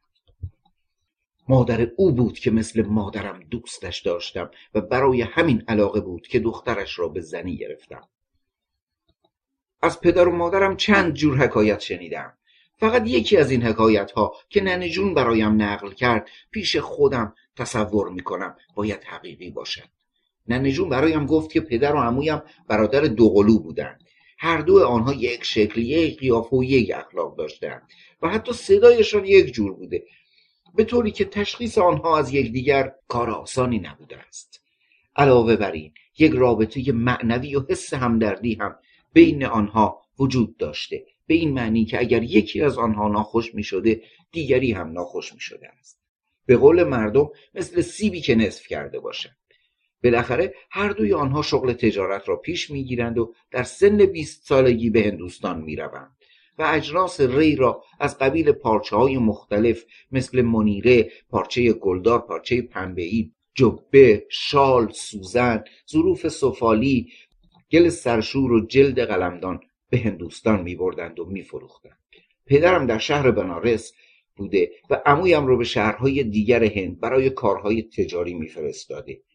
بعد از مدتی پدرم عاشق یک دختر باکره بوگامداسی رقاص معبد لینگوم می شود کار این دختر رقص مذهبی جلوی بت بزرگ لینگوم و خدمت بتکده بوده است. یک دختر خونگرم زیتونی با پستانای لیمویی چشمای مورب درشت ابروهای باری که به هم پیوسته که میانش را خال سرخ میگذاشته. حالا می‌توانم پیش خودم تصورش را بکنم که بوگامداسی یعنی مادرم. با ساری ابریشمی رنگ زردوزی سینه باز سربند دیباز گیسوی سنگین سیاهی که مانند شب ازلی تاریک و در پشت سرش گره زده بود. علنگوهای مچ پا و مچ دستش حلقه طلایی که از پره بینی گذرانده بود. چشمهای درشت سیاه خمار و مورب دندانهای براق با حرکات آهسته موزونی که به آهنگ ستار و تنبک و تنبور و سنج ترنا میرقصیده یک آهنگ ملایم و یک نواخت که مردهای لخت شالمه بسته می‌زدند. آهنگ پرمعنی که همه اسرار جادوگری و خرافات و شهوتها و دردهای مردم هند در آن مختصر و جمع شده بود و به وسیله حرکات متناسب و اشارات شهوت انگیز حرکات مقدس بگانداسی مثل یک برگ گلباز می شده لرزشی به طول شانه و بازوهایش می‌داده خم می شده و دوباره جمع می شده است. این حرکات که مفهوم مخصوصی در برداشته و بدون زبان حرف می‌زده است چه تأثیری ممکن است در پدرم کرده باشد مخصوصا بوی عرق گس و یا فلفلی او که مخلوط با عطر مگرا و روغن صندل می شده به فهوم شهوتی این منظره می افزوده است عطری که بوی شیره درخت های دور دست را دارد و به احساسات دور و خفه شده جان می دهد. بوی مجری دوا بوی داروهایی که در اتاق بچهداری نگه میدارند و از هند میآیند. روغنهای ناشناس سرزمینی که پر از معنی و آداب و رسوم قدیم است. لابد بوی جوشانده های مرا می‌داده. همه اینها یادگارهای دور و کشته شده پدرم را بیدار کرده. پدرم به قدری شیفته بوگامدسی می شود که به مذهب دختر رقاص به مذهب لینگوم می ولی پس از چندی که دختر آبستن می شود او را از خدمت معبد بیرون می کنند. من تازه به دنیا آمده بودم که عمویم از مسافرت خود به بنارس برمیگردد ولی مثل اینکه سلیقه و عشق او هم با سلیقه پدرم جور در می آمده یک دل نه صد دل عاشق مادر من می شود و بالاخره او را گول می زند. چون شباهت ظاهری و معنوی که با پدرم داشت این کار را آسان می کنند همین که قضیه کشف می شود مادرم می گوید که هر دوی آنها را ترک خواهد کرد مگر به این شرط که پدرم و عمویم آزمایش مارناگ را بدهند و هر کدام از آنها که زنده بماند به او تعلق خواهد داشت. آزمایش از این قرار بوده که پدر و عمویم را بایستی در یک اتاق تاریک مثل سیاه چال با یک مار ناگ بیاندازند و هر یک از آنها که او را مار گزید طبیعتا فریاد می‌زند. آن وقت مارفسا در اتاق را باز می کند و دیگری را نجات می دهد و بوگامداسی به او تعلق می گیرد. قبل از اینکه آنها را در سیاه چال بیاندازند پدرم از بوگامداسی خواهش می کند که یک بار دیگر جلو او برقصد. رقص مقدس معبد را بکند. او هم قبول می کند و به آهنگ نیلبک مارفسا جلو روشنایی مشعل با حرکات پرمعنای موزون و لغزنده میرقصد و مثل مار ناگ پیچ و تاب می‌خورد. بعد پدر و عمویم را در اتاق مخصوصی با مار ناگ میاندازند. عوض فریاد استرابانگیز یک نالی مخلوط با خنده چندشناکی بلند می شود یک فریاد دیوانوار در را باز می کنند عمویم از اتاق به بیرون می آید ولی صورتش پیر و شکسته و موهای سرش از شدت بیم و حراس صدای لغزش سوت مار خشمگین که چشمهای گرد و شرربار و دندانهای زهراگین داشته و بدنش مرکب بود از یک گردن دراز که منتهی به یک برجستگی شبیه به قاشق سرکوچک می شده از شدت وحشت عمویم با موهای سفید از اتاق خارج می شود. مطابق شرط و پیمان بگامداسی متعلق به عمویم می شود یک چیز وحشتناک. معلوم نیست کسی که بعد از آزمایش زنده مانده پدرم یا عمویم بوده است. چون در نتیجه این آزمایش اختلال فکری برایش پیدا شده بود. زندگی سابق خود را به کلی فراموش کرده و بچه را نمیشناخته. از این رو تصور کرده که عمویم بوده است. آیا همه این افسانه مربوط به زندگی من نیست؟ یا انعکاس این خنده چندش انگیز و وحشت این آزمایش تأثیر خودش را در من نگذاشته و مربوط به من نمی شود. از این به بعد من به جز یک نانخل زیادی و بیگانه چیز دیگری نبودم. بالاخره امو یا پدرم برای کارهای تجارتی خودش با بگامداسی به شهر ری برمیگردد و مرا میآورد به دست خواهرش که امه من باشد میسپارد. داییم گفت وقت خداحافظی مادرم یک بغلی شراب ارغوانی که در آن زهر دندان ناگ مار هندی حل شده بود. برای من به دست امه هم می سپارد یک بوگامداسی چه چیز بهتری می‌تواند به رسم یادگار برای بچهش بگذارد؟ شراب ارغوانی اکسیر مرگ که آسودگی همیشگی میبخشد. شاید او هم زندگی خودش را مثل خوشه انگور فشرده و شرابش را به من بخشیده بود. از همون زهری که پدرم را کشت حالا می‌فهمم چه سوقات گرانبهایی داده است. آیا مادرم زنده است؟ شاید الان که من مشغول نوشتن هستم او در میدان یک شهر دوردست هند جلوی روشنایی مشعل مثل مار پیچ و تاب می‌خورد و میرقصد. مثل اینکه مار ناگ او را گزیده باشد و زن و بچه و مردهای کنجکاو و لخت دور او حلقه زدند در حالی که پدر یا عمویم با موهای سفید قوز کرده کنار میدان نشسته به او نگاه می‌کنند و به یاد سیاه چال و صدای سوت و لغزش مار خشمناک افتاده که سر خود را بلند می‌گیرد. چشمهایش برق می‌زند گردنش مثل کفچه می‌شود و خطی که شبیه عینک است پشت گردنش به رنگ خاکستری تیره نمودار شود به هر حال من بچه شیرخوار بودم که در بغل همین ننجون گذاشتندم. و ننجون دختر امم همین زن لکاته مرا هم شیر می‌داده است. و من زیر دست امم آن زن بلند بالا که موهای خاکستری روی پیشانیش بود در همین خانه با دخترش همین لکاته بزرگ شدم. از وقتی که خودم را شناختم امه را به جای مادر خودم گرفتم و او را دوست داشتم. به قدری او را دوست داشتم که دخترش همین خواهر شیری خودم را بعدها چون شبیه او بود به زنی گرفتم. یعنی مجبور شدم او را بگیرم. فقط یک بار این دختر خودش را به من تسلیم کرد. هیچ وقت فراموش نخواهم کرد. آن هم سر بالین مادر مردش بود. خیلی از شب گذشته بود. من برای آخرین وداع همین که همه اهل خانه به خواب رفتند با پیراهن و زیر شرواری بلند شدم. در اتاق مرده رفتم دیدم دو شمع کافوری بالای سرش میسوخت. یک قرآن روی شکمش گذاشته بودند. برای اینکه شیطان در جسمش حلول نکند. پارچه روی صورتش را که پس زدم امم را با آن قیافه باوقار و گیرندش دیدم. مثل اینکه همه علاقه های زمینی در صورت او به تحلیل رفته بود. یک حالتی که مرا وادار به کرنش می کرد ولی در عین حال مرگ به نظرم اتفاق معمولی و طبیعی آمد. لبخند تمسخرآمیزی در گوشه لب او خشک شده بود. خواستم دستش را ببوسم از اتاق خارج شوم ولی رویم را که برگردانیدم با تعجب دیدم همین لکاته که حالا زنم است وارد شد. و روبروی مرده. مادرش با چه حرارتی خودش را به من چسبانید مرا به سوی خودش کشید و چه بوسه های آبداری از من کرد. من از زور خجالت می‌خواستم به زمین فرو بروم اما تکلیفم را نمی‌دانستم. مرده با دندانهای ریک زدهش مثل این بود که ما را مسخره کرده بود. به نظرم آمد که حالت لبخند آرام مرده عوض شده بود. من بی اختیار او را در آغوش کشیدم و بوسیدم. ولی در این لحظه پرده اتاق مجاور پس رفت و شوهر امم پدر همین لکاته.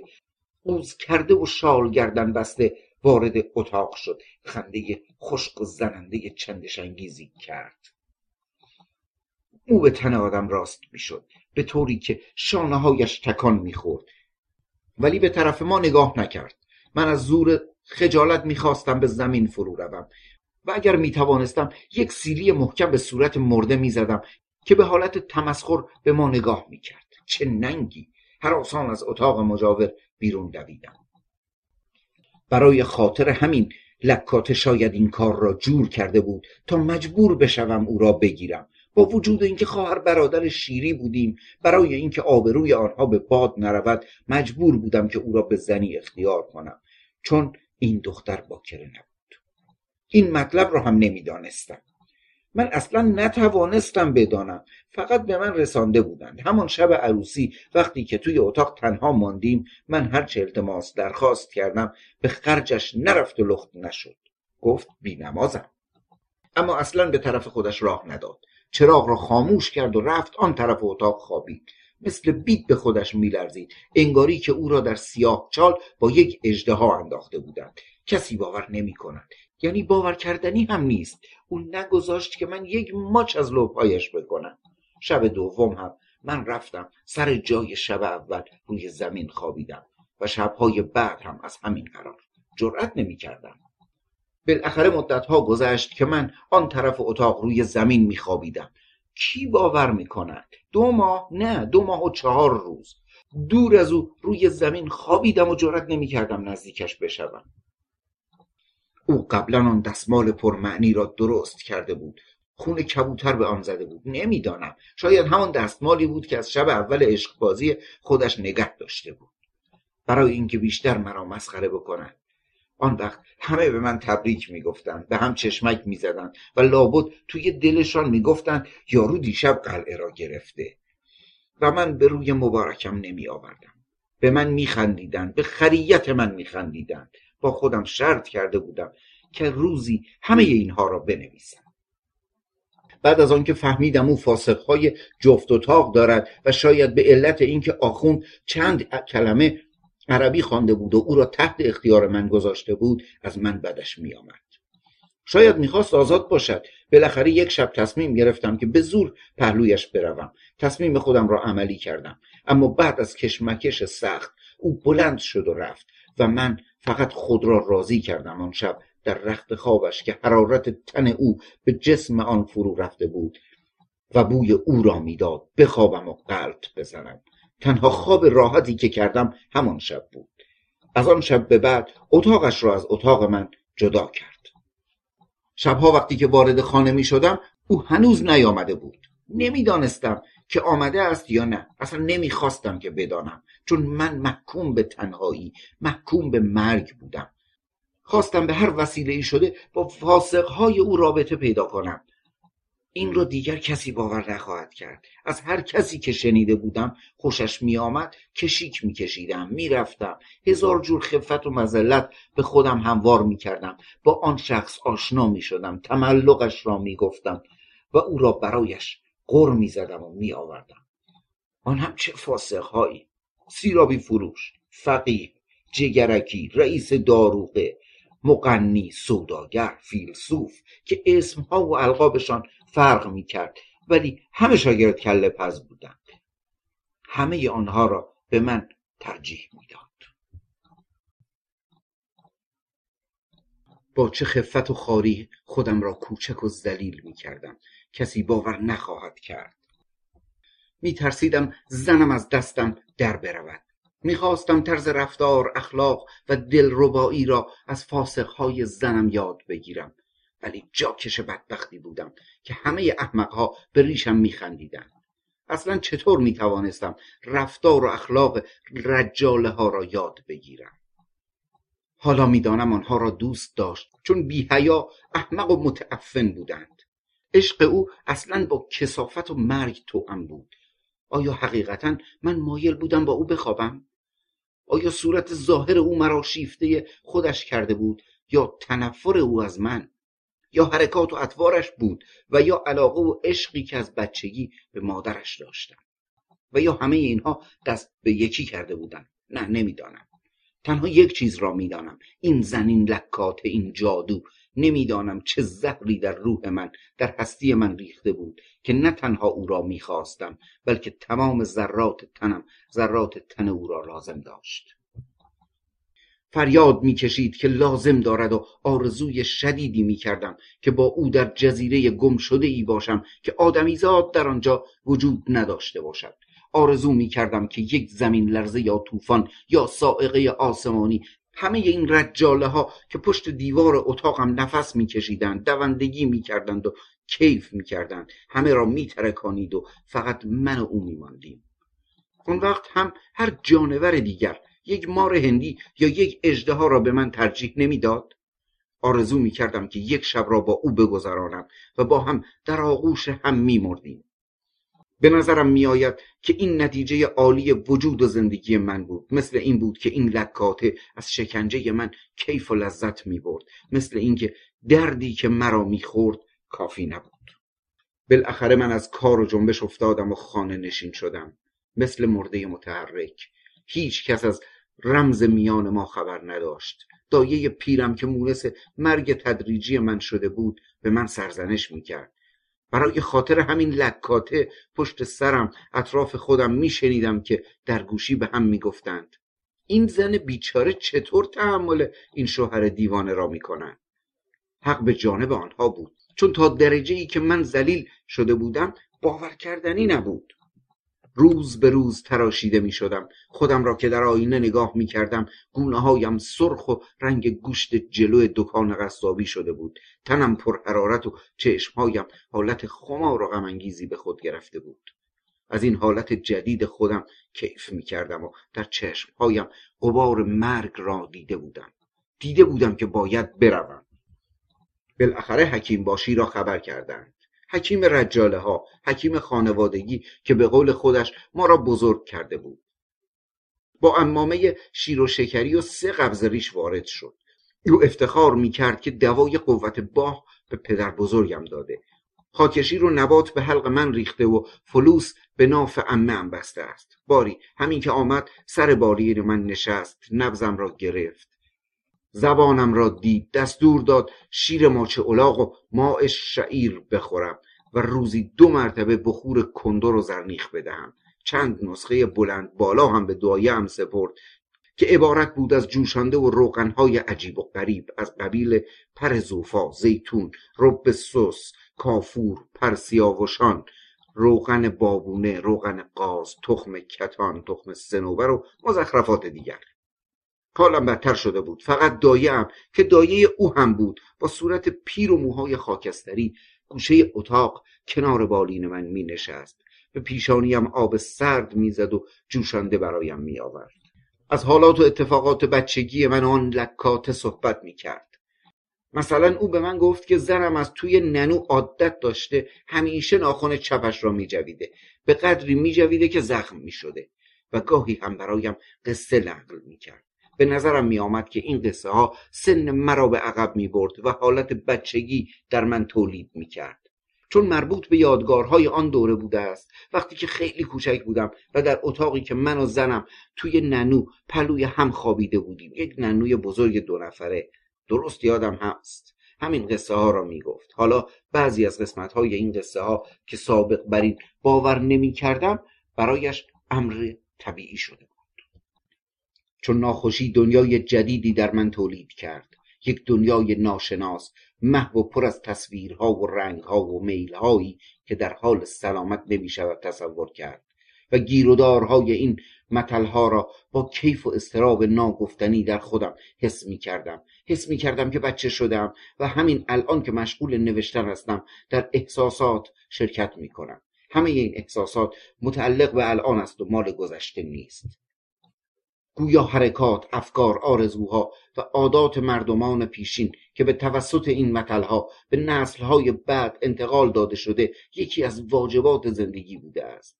هزاران سال است که همین حرف ها را زدهاند همین جماع ها را کردند همین گرفتاری های بچگانه را داشتهاند. آیا سر تا سر زندگی یک قصه مزهک یک مطل باور نکردنی و احمقانه نیست؟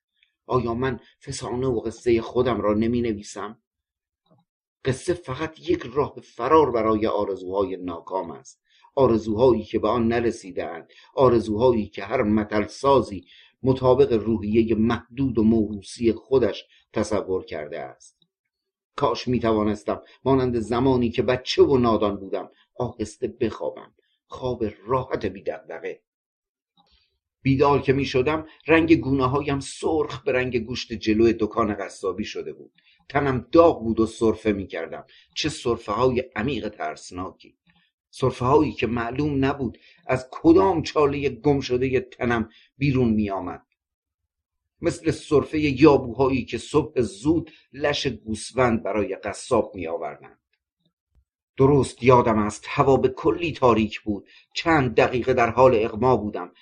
قبل از اینکه خوابم ببرد با خودم حرف می زدم در این موقع حس می کردم حتم داشتم که بچه شده بودم و در ننو خوابیده بودم. حس کردم کسی نزدیک من است. خیلی وقت بود همه اهل خانه خوابیده بودند. نزدیک طلوع فجر بود.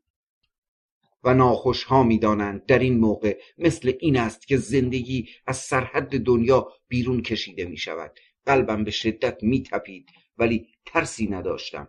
چشمهایم باز بود ولی کسی را نمی‌دیدم چون تاریکی خیلی غلیظ و متراکم بود. چند دقیقه گذشت یک فکر ناخوش برایم آمد. با خودم گفتم شاید اوست. در همین لحظه حس کردم که دست خونکی روی پیشانی سوزانم گذاشته شد. به خودم لرزیدم. دو سه بار از خودم پرسیدم آیا این دست اسرائیل نبوده است؟ و به خواب رفتم. صبح که بیدار شدم دایم گفت دخترم مقصودش زنم. آن لکاته بود. آمده بود بر سر بالین من و سرم را روی زانویش گذاشته بود. مثل بچه ها مرا تکان می‌داده. گویا حس پرستاری مادری در او بیدار شده بود. کاش در همان لحظه مرده بودم. شاید آن بچه ای که آبستن بوده مرده است. آیا بچه او به دنیا آمده بود؟ من نمی‌دانستم. در این اتاق کردم برای من تنگتر و تاریکتر از قبر می‌شد. دائم چشم به راه زنم بودم ولی او هرگز نمی آمد آیا از دست او نبود که من به این روز افتاده بودم؟ شوخی نیست. سه سال نه دو سال و چهار ماه بود. ولی روز و ماه چیست؟ برای من معنی ندارد. برای کسی که در گور است زمان بیمعنی است. این اتاق مقبره زندگی و افکارم بود. همه دوندگی ها صداها و همه تظاهرات زندگی دیگران زندگی رجاله ها که همشان جسمن و روحن یک جور ساخته شده برای من عجیب و بیمعنی شده بود. از وقتی که بستری شده بودم در یک دنیای غریب و باور نکردنی بیدار شده بودم که احتیاجی به دنیای رجاله ها نداشتم. یک دنیایی که در خودم بود. یک دنیای پر از مجهولات و مثل این بود که مجبور بودم همه سوراخ سنبه های آن را سرکشی و وارسی بکنم.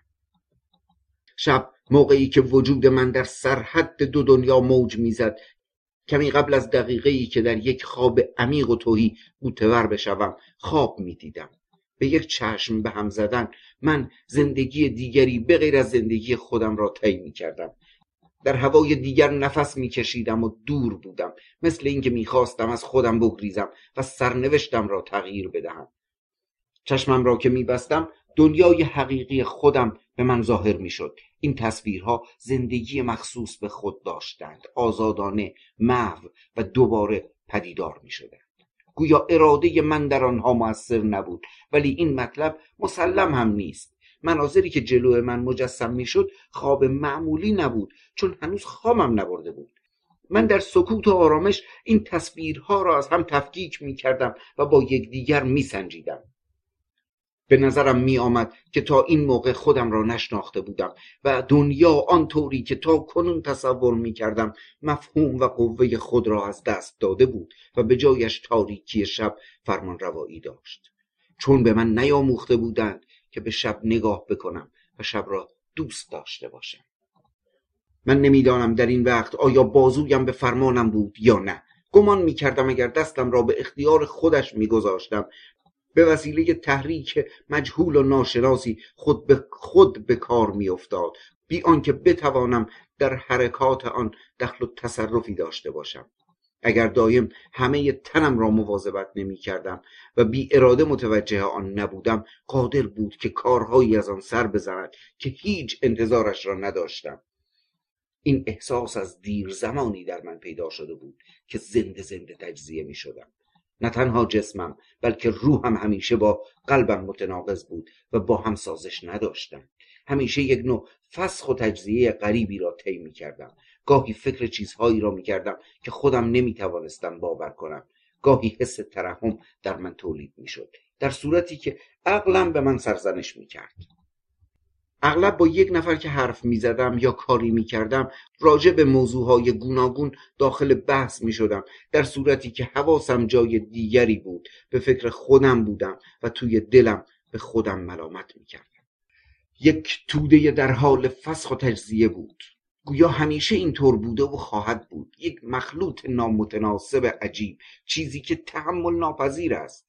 حس می کردم از همه این مردمی که می دیدم و میانشان زندگی می کردم دور هستم ولی یک شباهت ظاهری یک شباهت محو و دور و در عین حال نزدیک مرا به آنها مربوط می کرد همین احتیاجات مشترک زندگی بود که از تعجب من میکاست. شباهتی که بیشتر از همه به من زجر می‌داد این بود که رجاله ها هم مثل من از این لکاته از زنم خوششان می آمد و او هم بیشتر به آنها راقب بود. حتم دارم که نقصی در وجود یکی از ما بوده است. اسمش را لکاته گذاشتم چون هیچ اسمی به این خوبی رویش نمیافتاد. نمی‌خواهم بگویم زنم چون خاصیت زن و شوهری بین ما وجود نداشت و به خودم دروغ می‌گفتم. من همیشه از روز ازل او را لکاته نامیدم ولی این اسم کشش مخصوصی داشت. اگر او را گرفتم برای این بود که اول او به طرف من آمد. آن هم از مکر و هیلش بود. نه هیچ علاقه ای به من نداشت. اصلا چطور ممکن بود او به کسی علاقه پیدا بکند؟ یک زن هوس باز که یک مرد را برای شهوت رانی یکی را برای عشق بازی و یکی را برای شکنجه دادن لازم داشت. گمان نمی کنم که او به این تسلیس هم اکتفا می کرد ولی مرا قطعا برای شکنجه دادن انتخاب کرده بود و در حقیقت بهتر از این نمی‌توانست انتخاب کند. من او را گرفتم چون شبیه مادرش بود چون یک شباهت محو و دور با خودم داشت. حالا او را نه تنها دوست داشتم بلکه همه ذرات تنم او را می‌خواست.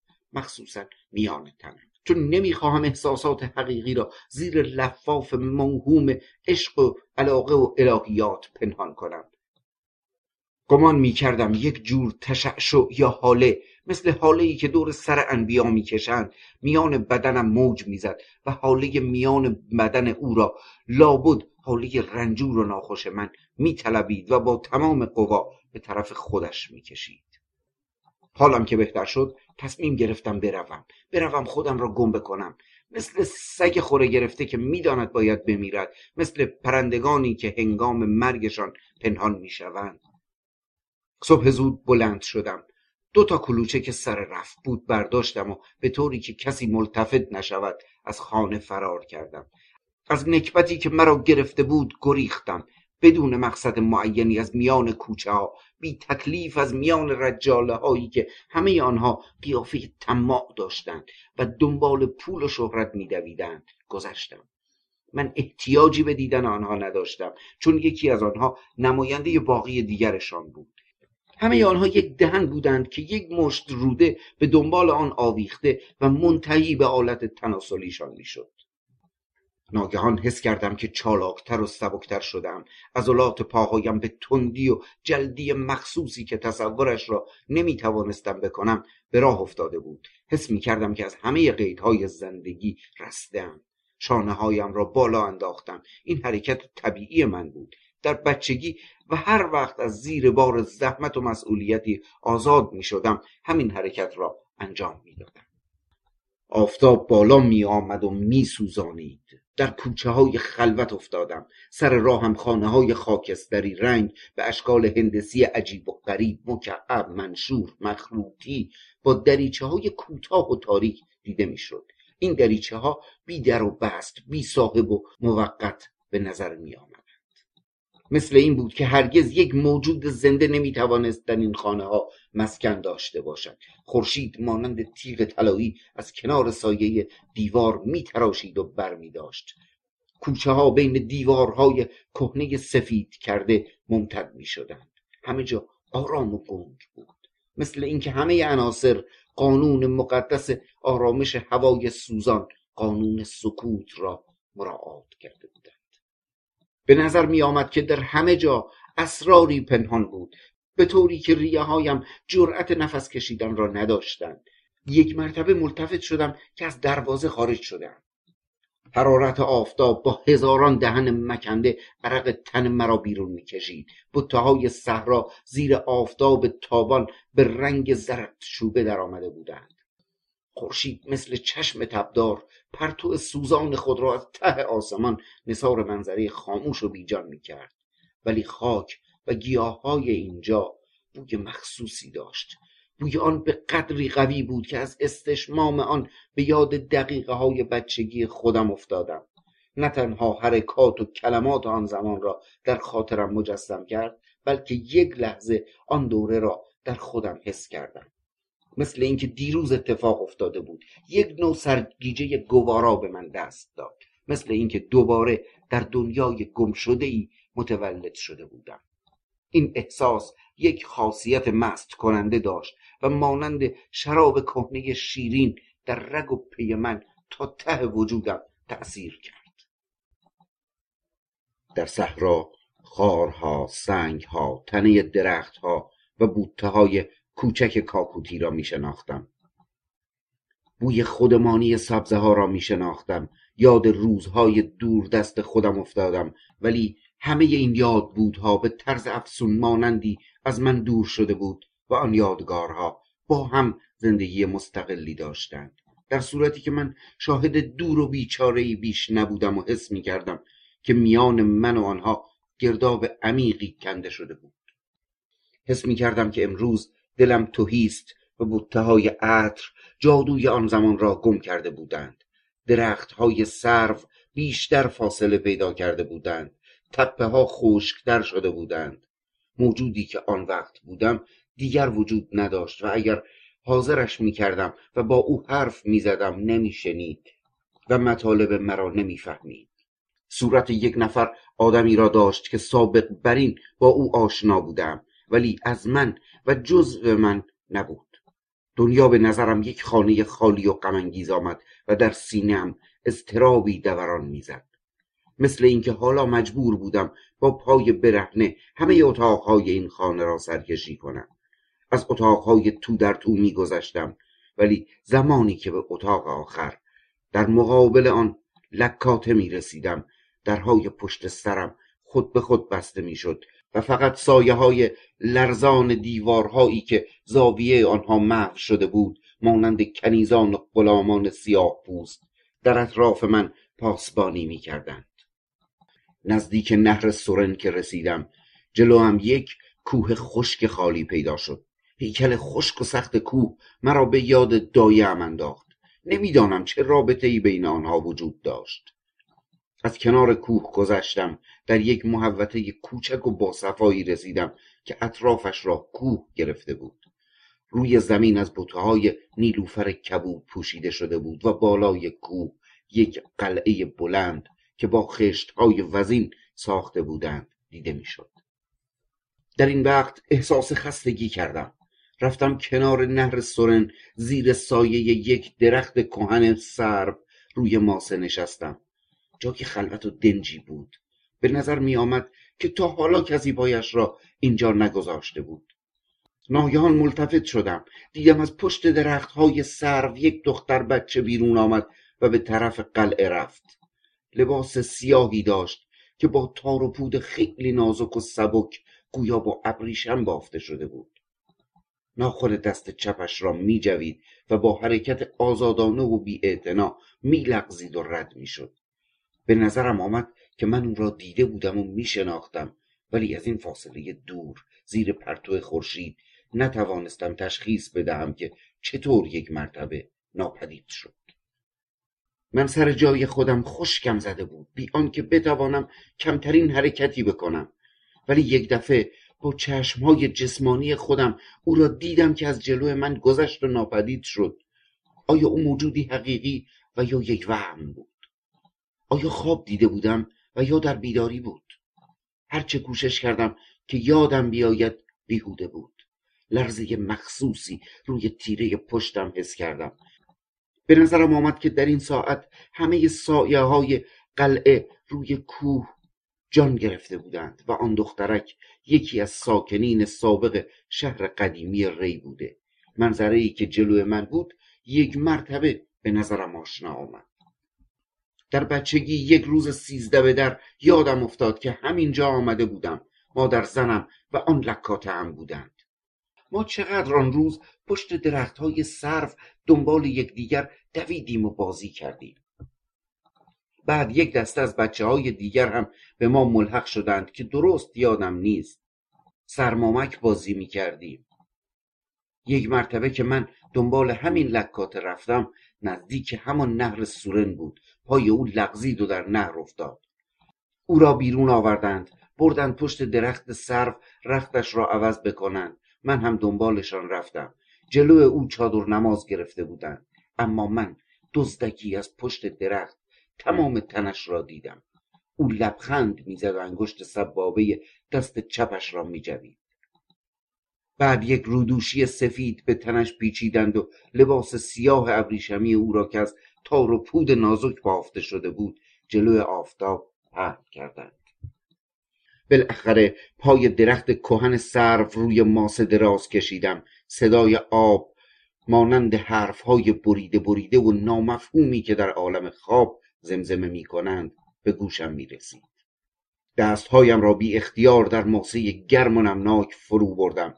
ماسه گرم و نمناک را در مشتم می فشردم مثل گوشت سفت تن دختری بود که در آب افتاده باشد و لباسش را عوض کرده باشد. نمی‌دانم چقدر وقت گذشت. وقتی از سر جای خودم بلند شدم بی اراده به راه افتادم. همه جا ساکت و آرام بود. من می‌رفتم ولی اطراف خودم را نمی‌دیدم. یک قوه که به اراده من نبود مرا وادار به رفتن می‌کرد. همه حواسم متوجه قدم های خودم بود. من راه نمی‌رفتم ولی مثل آن دختر سیاه پوش روی پاهایم میلغزیدم و رد می‌شدم. همین که به خودم آمدم دیدم در شهر و جلوی خانه پدرزنم هستم. نمی‌دانم چرا گذارم به خانه پدرزنم افتاد. پسر کوچکش برادر زنم روی سکو نشسته بود. مثل سیبی که با خواهرش نصف کرده باشند. چشمهای مورب ترکمنی گونه های برجسته رنگ گندمی دماغ شهوتی صورت لاغر ورزیده داشت. همینطور که نشسته بود انگشت سبابه دست چپش را به دهان گذاشته بود. من بی اختیار جلو رفتم. دست کردم کلوچه هایی که در جیبم بود درآوردم به او دادم و گفتم اینها را شاجون برایت داده. چون به زن من به جای مادر خودش شاجون می گفت او با چشم های ترکمنی خود نگاه تعجبآمیزی به کلوچه ها کرد که با تردید در دستش گرفته بود. من روی سکوی خانه نشستم او را در بغلم نشاندم و به خودم فشار دادم. تنش گرم و ساق پاهایش شبیه ساق پاهای زنم بود و همان حرکات بی تکلف او را داشت.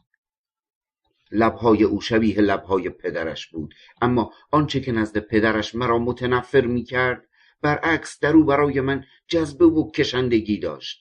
مثل این بود که لبهای نیمه باز او تازه از یک بوسه گرم طولانی جدا شده. روی دهن نیمه بازش را بوسیدم که شبیه لبهای زنم بود. لبهای او طعم کونه خیار می‌داد. تلخ مزه و گس بود. لابد لبهای آن لکاتم همین طعم را داشت. در همین وقت دیدم پدرش آن مرد قوزی که شال گردن بسته بود. از در خانه بیرون آمد. بی آنکه به طرف من نگاه بکند رد شد.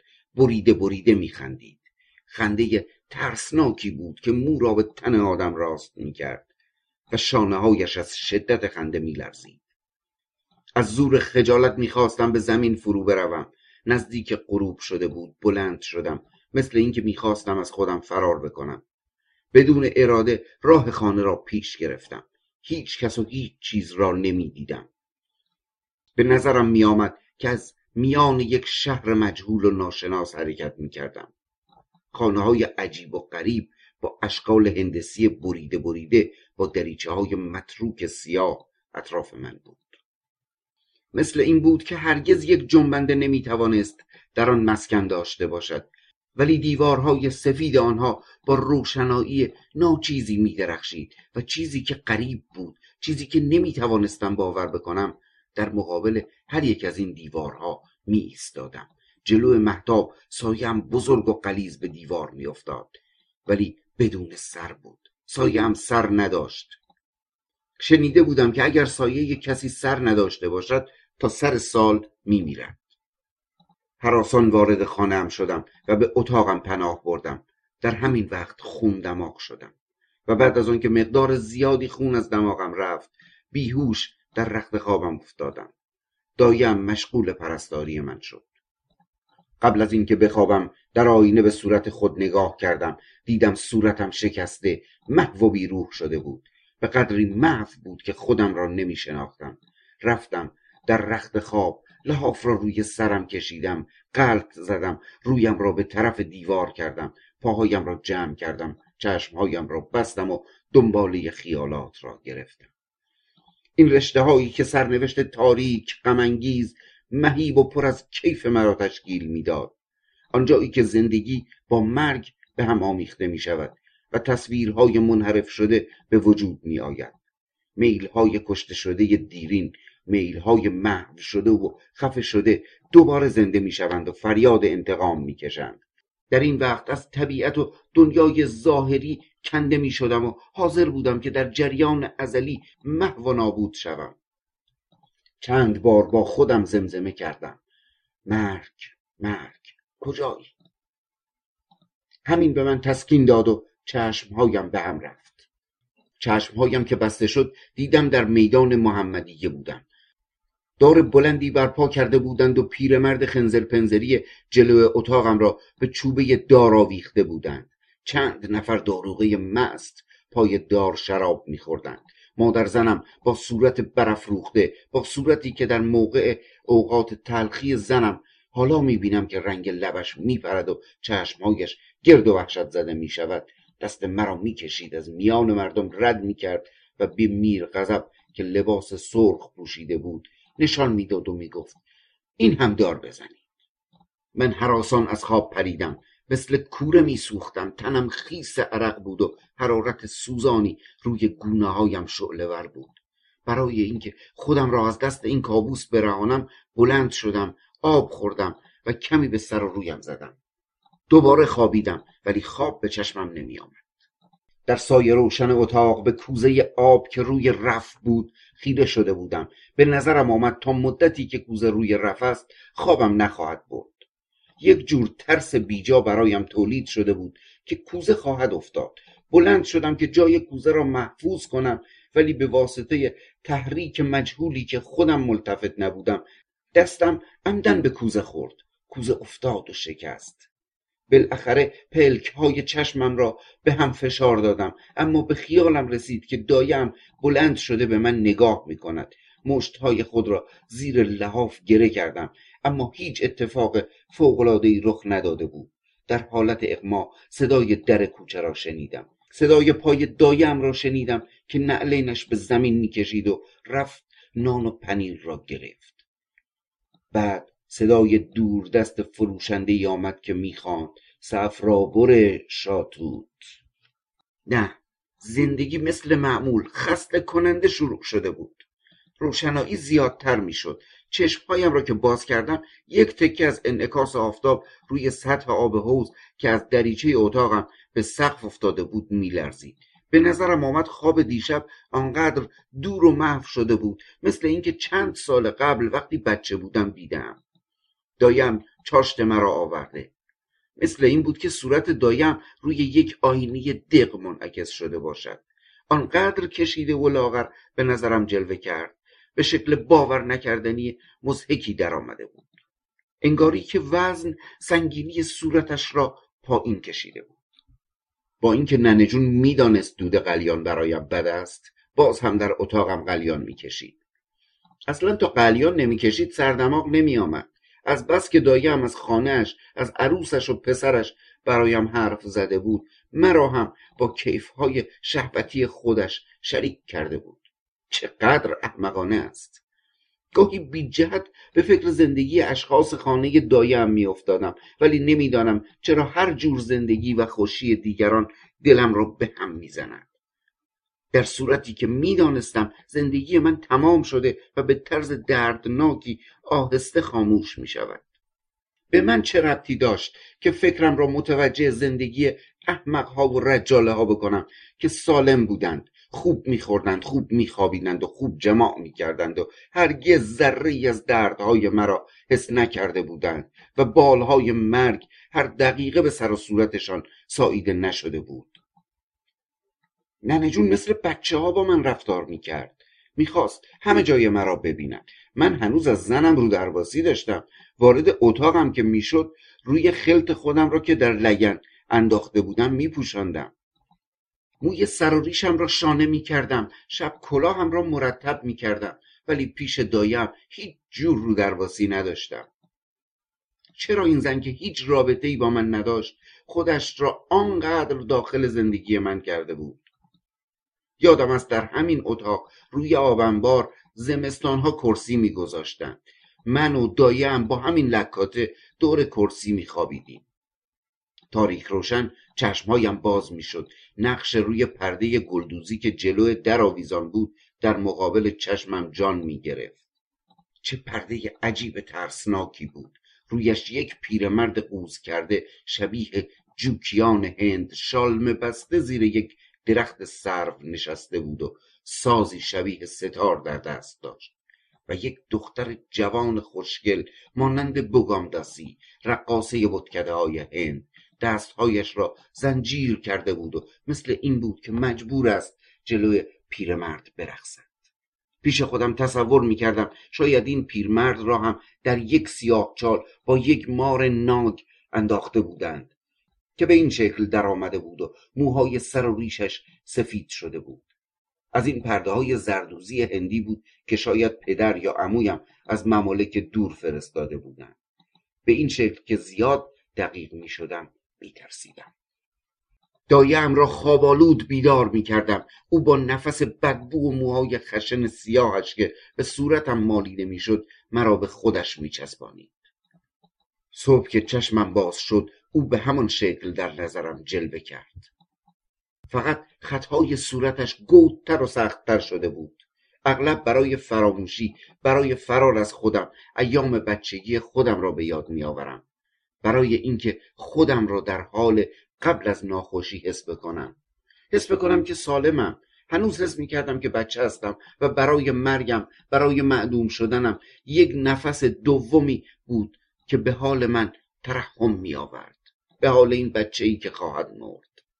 در مواقع ترسناک زندگی خودم همین که صورت آرام دایم را می دیدم صورت رنگ پریده چشمهای گود و بی حرکت و کدر و پره های نازک بینی و پیشانی استخوانی پهن او را که می دیدم یادگارهای آن وقت در من بیدار می شد شاید امواج مرموزی از او تراوش می کرد که باعث تسکین من می شد یک خال گوشتی روی شقیقهش بود که رویش مو درآورده بود.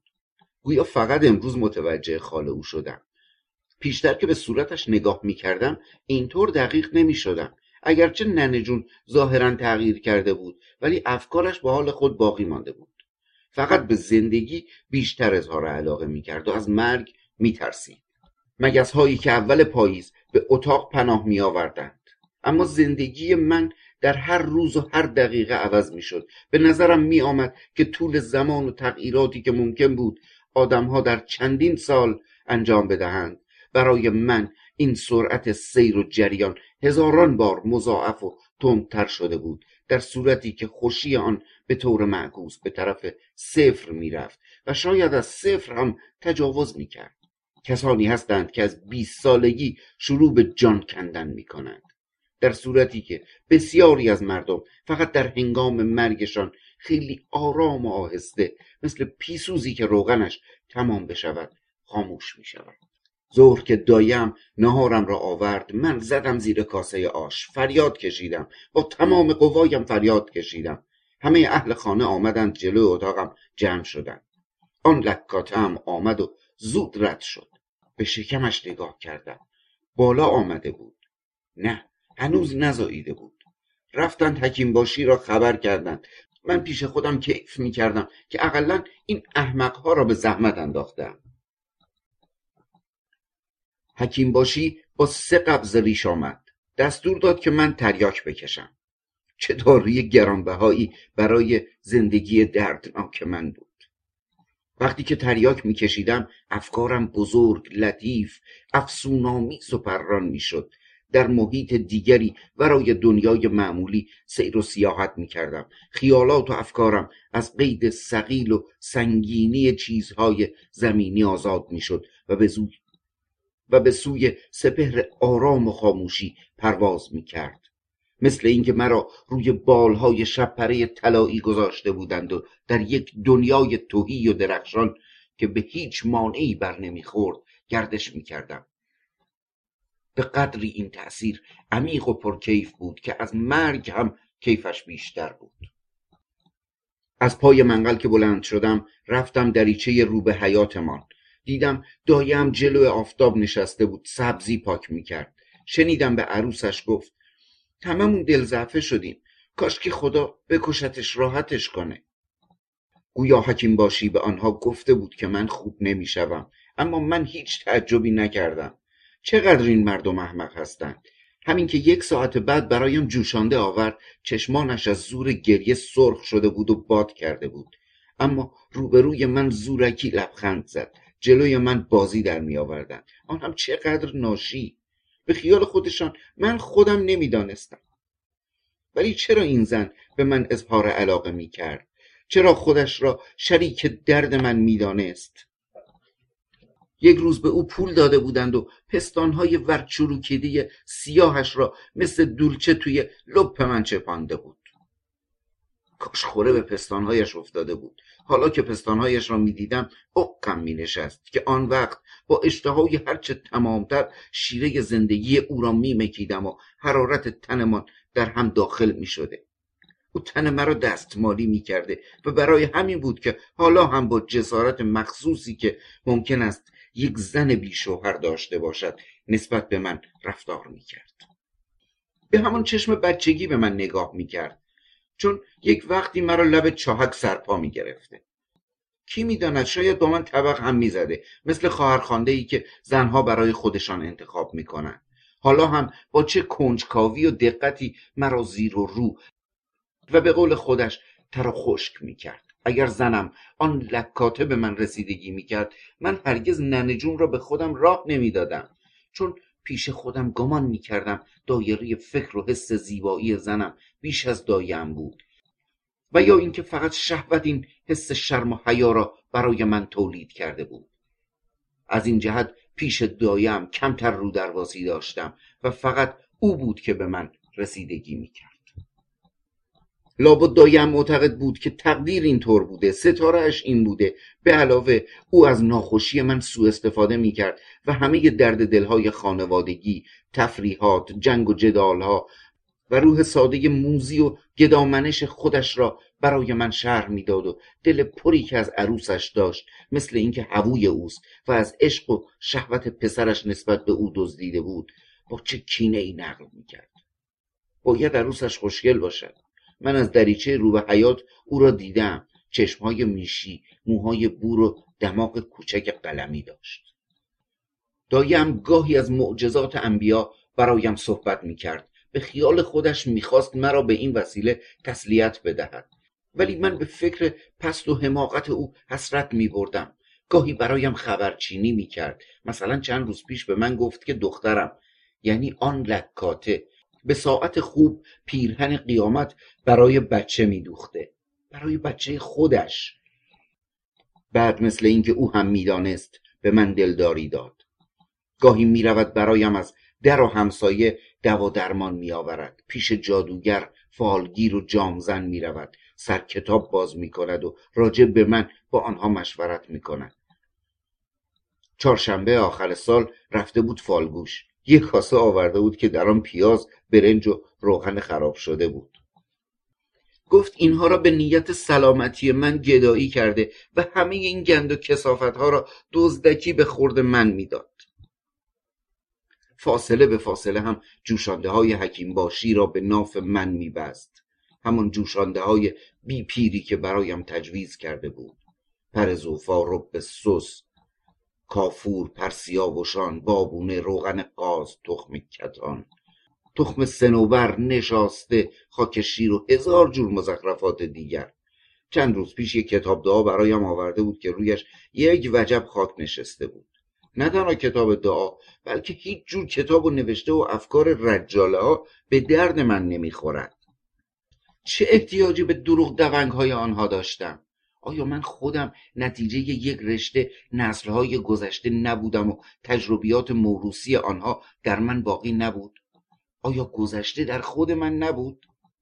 ولی هیچ وقت نه مسجد و نه صدای اذان و نه وضوع و نه اخ و توف انداختن و دلا راست شدن در مقابل یک قادر متعال و صاحب اختیار مطلق که باید به زبان عربی با او اختلاط کرد در من تأثیری نداشته است.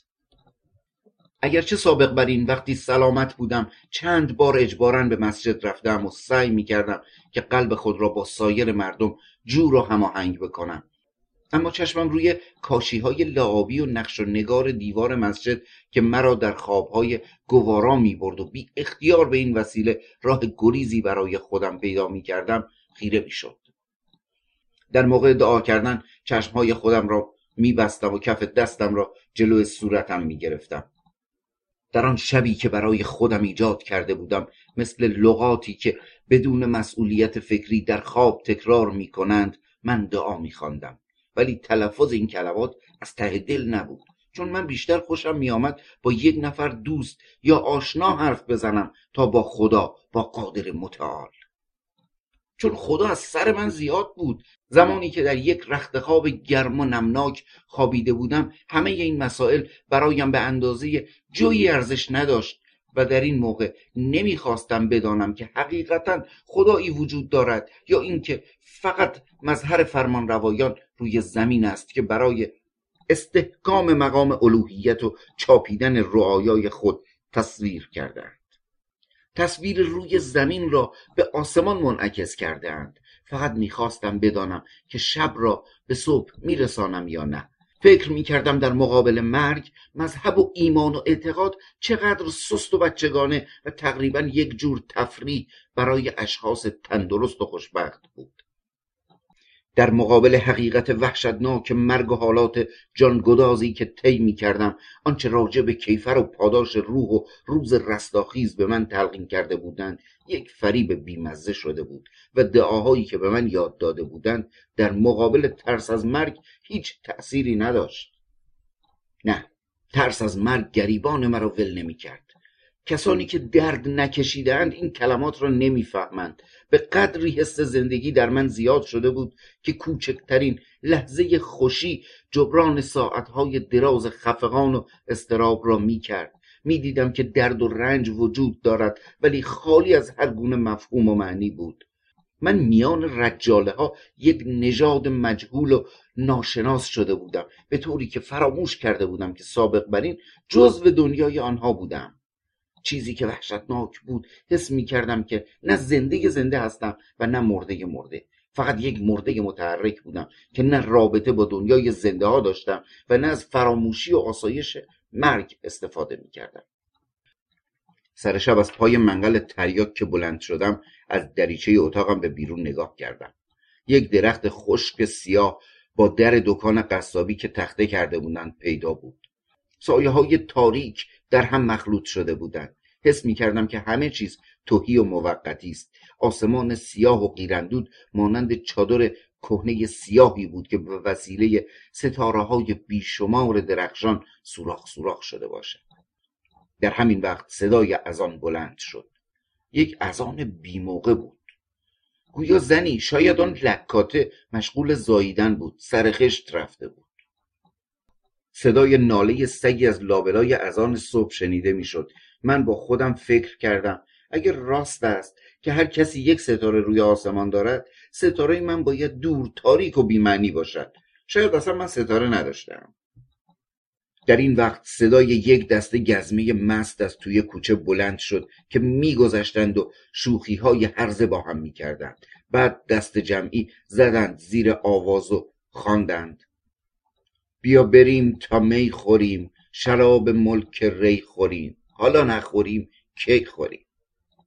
من حراسان خودم را کنار کشیدم. آواز آنها در هوا به طور مخصوصی میپیچید. کم کم صدایشان دور و خفه شد. نه آنها با من کاری نداشتند. آنها نمی‌دانستند. دوباره سکوت و تاریکی همه جا را فرا گرفت. من پیسوز اتاقم را روشن نکردم. خوشم آمد که در تاریکی بنشینم. تاریکی این ماده قلیز سیال که در همه جا و در همه چیز تراوش می کند من به آن خو گرفته بودم. در تاریکی بود که افکار گم شده های فراموش شده افکار مهیب باور نکردنی که نمی‌دانستم در کدام گوشه مغزم پنهان شده بود. همه از سر نو جان می‌گرفت. راه میافتاد و به من دهنکجی می‌کرد. کنج اتاق پشت پرده کنار در پر از این افکار و های بیشکل و تهدید کننده بود. آنجا کنار پرده یک هیکل ترسناک نشسته بود. تکان نمی‌خورد. نه غمناک بود و نه خوشحال. هر دفعه که برمیگشتم توی تخم چشمم نگاه می‌کرد. با صورت او آشنا بودم. مثل این بود که در بچگی همین صورت را دیده بودم. یک روز سیزده به در بود. کنار نهر سورن. من با بچه ها سرمامک بازی می‌کردیم. همین صورت به نظرم آمده بود که با صورتهای معمولی دیگر که قد کوتاه و مزک همین صورت به نظرم آمده بود که با صورتهای معمولی دیگر که قد کوتاه و مزهک و بی خطر داشتند به من ظاهر شده بود. صورتش شبیه همین مرد قصاب روبروی دریچه اتاقم بود. گویا این شخص در زندگی من دخالت داشته است و او را زیاد دیده بودم. گویا این سایه همزاد من بود و در دایره محدود زندگی من واقع شده بود. همین که بلند شدم پیسوز را روشن بکنم آن هیکل هم خود به خود محو و ناپدید شد. رفتم جلوی آینه به صورت خودم دقیق شدم. تصویری که نقش بست به نظرم بیگانه آمد. باور نکردنی و ترسناک بود. عکس من قویتر از خودم شده بود و من مثل تصویر روی آینه شده بودم. به نظرم آمد نمی‌توانم تنها با خودم در یک اتاق بمانم. میترسیدم اگر فرار بکنم او دنبالم کند. مثل دو گربه که برای مبارزه روبرو می‌شوند. اما دستم را بلند کردم جلوی چشمم گرفتم تا در چاله کف دستم شب جاودانی را تولید بکنم. اغلب حالت وحشت برایم کیف و مستی مخصوصی داشت. به طوری که سرم جیج می‌رفت و زانوهایم سست می‌شد و می‌خواستم ای کنم. ناگهان ملتفت شدم که روی پاهایم ایستاده بودم. این مسئله برایم غریب بود معجز بود. چطور من می‌توانستم روی پاهایم ایستاده باشم؟ به نظرم آمد اگر یکی از پاهایم را تکان می‌دادم تعادلم از دست می‌رفت. یک نوع حالت سرگیجه برایم پیدا شده بود. زمین و موجوداتش بی اندازه از من دور شده بودند. به طور مبهمی آرزوی زمین لرزه یا یک سائقه آسمانی می کردم برای اینکه بتوانم مجددا در دنیای آرام و روشنی به دنیا بیایم. وقتی که خواستم در رخت خوابم بروم چند بار با خودم گفتم مرگ مرگ. لبهایم بسته بود ولی از صدای خودم ترسیدم. اصلا جرأت سابق از من رفته بود. مثل مگزهایی شده بودم که اول پاییز به اتاق هجوم می آوردند مگزهایی خشکیده و بیجان که از صدای وز وز بال خودشان می ترسیدند مدتی بی حرکت یک گله دیوار کز می کنند همین که پی می‌برند که زنده هستند خودشان را بی محابا به در و دیوار می‌زنند و مرده آنها در اطراف اتاق میافتند. پلک های چشمم که پایین میآمد یک دنیای محو جلوم نقش میبست. یک دنیایی که همهاش را خودم ایجاد کرده بودم و با افکار و مشاهداتم وفق می‌داد. در هر صورت خیلی حقیقی تر و طبیعی تر از دنیای بیداریم بود. مثل اینکه هیچ مانع و عایقی در جلو فکر و تصورم وجود نداشت. زمان و مکان تأثیر خود را از دست می‌دادند. این حس شهوت کشته شده که خواب زاییده آن بود زاییده احتیاجات نهایی من بود. اشکال و اتفاقات باور نکردنی ولی طبیعی جلو من مجسم می کرد و بعد از آن که بیدار می شدم در همان دقیقه هنوز به وجود خودم شک داشتم. از زمان و مکان خودم بیخبر بودم. گویا خوابهایی که می دیدم همش را خودم درست کرده بودم و تعبیر حقیقی آنها را می دانستم. از شب خیلی گذشته بود که خوابم برد. ناگهان دیدم در کوچه های شهر ناشناسی که خانه های عجیب و غریب به اشکال هندسی منشور مخروطی مکعب با دریچه های کوتاه و باریک داشت و به در و دیوار آنها بطه نیلوفر پیچیده بود. آزادانه گردش می‌کردم و به راحتی نفس میکشیدم. ولی مردم این شهر به مرگ غریبی مرده بودند. همه سر جای خودشان خشک شده بودند. دو چکه خون از دهانشان تا روی لباسشان پایین آمده بود. به هر کسی دست می‌زدم سرش کنده می‌شد میافتاد. جلوی یک دکان قصابی رسیدم. دیدم مردی شبیه پیرمرد خنزر پنزری جلوی خانمان شالگردن بسته بود و یک گزلیک در دستش بود و با چشمهای سرخ مثل اینکه پلک آنها را بریده بودند به من خیره نگاه می‌کرد. خواستم گزلیک را از دستش بگیرم سرش کنده شد به زمین افتاد. من از شدت ترس پا گذاشتم به فرار. در کوچه ها میدویدم. هر کسی را می‌دیدم سر جای خودش خشک شده بود. می ترسیدم پشت سرم را نگاه کنم. جلوی خانه پدرزنم که رسیدم برادر زنم برادر کوچک آن لکاته روی سکو نشسته بود. دست کردم از جیبم دو تا کلوچه درآوردم. خواستم به دستش بدهم ولی همین که او را لمس کردم سرش کنده شد و به زمین افتاد. من فریاد کشیدم و بیدار شدم. هنوز هوا تاریک روشن بود. خفقان قلب داشتم. به نظرم آمد که سقف روی سرم سنگینی می‌کرد. دیوارها بی اندازه زخیم شده بود و سینم می‌خواست بترکد. دید چشمم کدر شده بود. مدتی به حال وحشت زده به تیرهای اتاق خیره شده بودم. آنها را میشمردم و دوباره از سر نو شروع می‌کردم. همین که چشمم را به هم فشار دادم صدایی درآمد. ننه جون آمده بود اتاقم را جارو بزند. چاشت مرا گذاشته بود در اتاق بالاخانه. من رفتم بالاخانه جلوی ارسی نشستم. از آن بالا پیرمرد خنزر پنزری جلوی اتاقم پیدا نبود. فقط از زل چپ مرد قصاب را می‌دیدم. ولی حرکات او که از دریچه اتاقم ترسناک سنگین سنجیده به نظرم میآمد از این بالا مزهک و بیچاره جلوه می‌کرد. مثل چیزی که این مرد نباید کارش قصابی بوده باشد و بازی درآورده بود. یابوهای سیاه لاغر را که دو طرفشان دو تا لش گوسفند آویزان بود و صرفه های خشک و عمیق می‌کردند آوردند. مرد قصاب دست چربش را به سبیلش کشید. نگاه خریداری به گوسفندها انداخت و دو تا از آنها را به زحمت برد و به چنگک دکانش آویخت. روی ران گوسفندها را نوازش می‌کرد. لابد دیشب هم که دست به تن زنش میمالید یاد گوسفندها میافتاد و فکر می‌کرد که اگر زنش را میکشت چقدر پولایدش می‌شد. جارو که تمام شد به اتاقم برگشتم و یک تصمیم گرفتم. تصمیم وحشتناک. رفتم در پستوی اتاقم. گزلی که دست استخوانی را که داشتم از توی مجری درآوردم. با دامن قبایم تیغه آن را پاک کردم و زیر متکایم گذاشتم. این تصمیم را از قدیم گرفته بودم ولی نمی‌دانستم چه در حرکات مرد قصاب بود. وقتی که ران گوسفندها را تکه تکه می‌برید وزن می‌کرد. بعد نگاه تحسین آمیز می‌کرد که من هم بی اختیار حس کردم که می‌خواستم از او تقلید بکنم. لازم داشتم که این کیف را بکنم. از دریچه اتاقم میان ابرها یک سوراخ کاملا آبی عمیق روی آسمان پیدا بود. به نظرم آمد برای اینکه بتوانم به آنجا برسم باید از یک نردبان خیلی بلند بالا بروم. روی کرانه آسمان را ابرهای زرد قلیز مرگالود گرفته بود. به طوری که روی همه شهر سنگینی می‌کرد.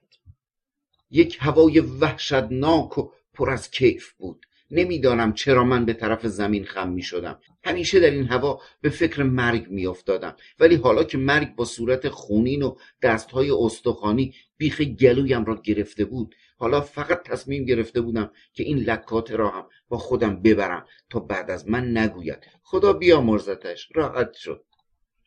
در این وقت از جلو دریچه اتاقم یک تابوت می بردند که رویش را پارچه سیاه کشیده بودند و بالای تابوت شم روشن کرده بودند. صدای لا اله الا الله مرا متوجه کرد. همه کاسبکارا و رهگذران از راه خودشان برمیگشتند و هفت قدم دنبال تابوت می‌رفتند. حتی مرد قصاب هم آمد. برای ثواب هفت قدم دنبال تابوت رفت و به دکانش برگشت. ولی پیرمرد بساطی از سر سفره خودش جم نخورد. همه مردم چه صورت جدی به خودشان گرفته بودند؟ شاید یاد فلسفه مرگ آن دنیا افتاده بودند. دایم که برایم جوشانده آورد دیدم اخمش در هم بود. دانه های تسبیح بزرگی که دستش بود میانداخت و با خودش ذکر می‌کرد. بعد نمازش را آمد پشت در اتاق من به کمرش زد و بلند بلند تلاوت می‌کرد. اللهم اللهم. مثل اینکه من معمور آمرزش زنده ها بودم. ولی تمام این مسخره بازی ها در من هیچ تأثیری نداشت. برعکس کیف می‌کردم که رجاله ها هم اگر چه موقتی و دروغی اما اقلا چند ثانیه عوالم مرا طی می‌کردن آیا اتاق من یک تابوت نبود؟ رخت خوابم سردتر و تاریکتر از گور نبود. رخت خوابی که همیشه افتاده بود و مرا دعوت به خوابیدن می‌کرد.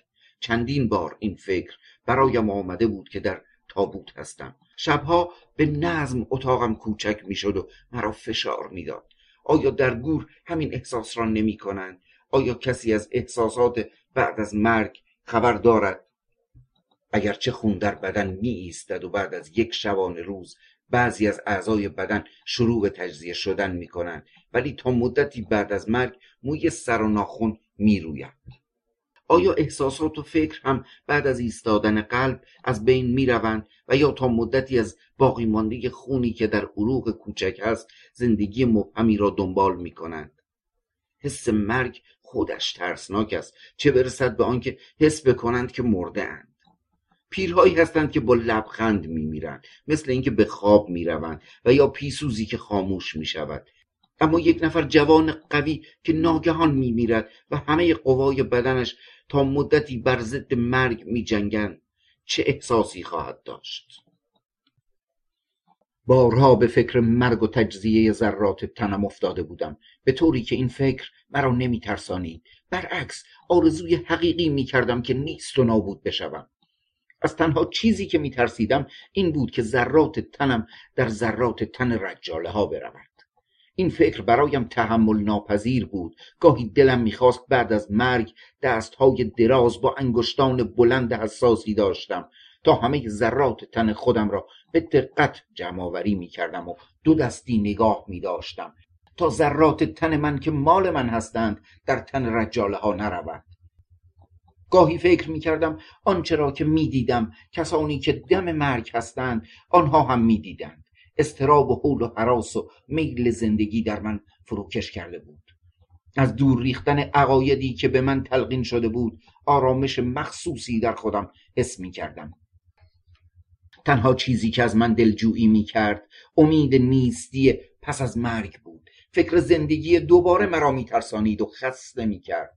من هنوز به این دنیایی که در آن زندگی می کردم امس نگرفته بودم. دنیای دیگر به چه درد من می خورد؟ حس می کردم که این دنیا برای من نبود برای یک دسته آدم های بی حیا پر رو گدامنش معلومات فروش چاروادار و چشم و دلگرسنه بود.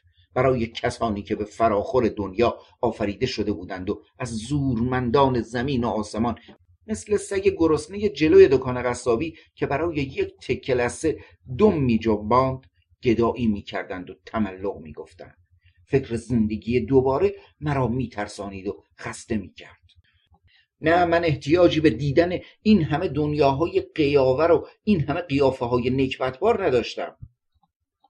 مگر خدا آنقدر ندیده بدیده بود که دنیاهای خودش را به چشم من بکشد اما من تعریف دروغی نمی‌توانم بکنم و در صورتی که دنیای جدیدی را باید طی کرد. آرزومند بودم که فکر و احساسات کرخت و کند شده می داشتم.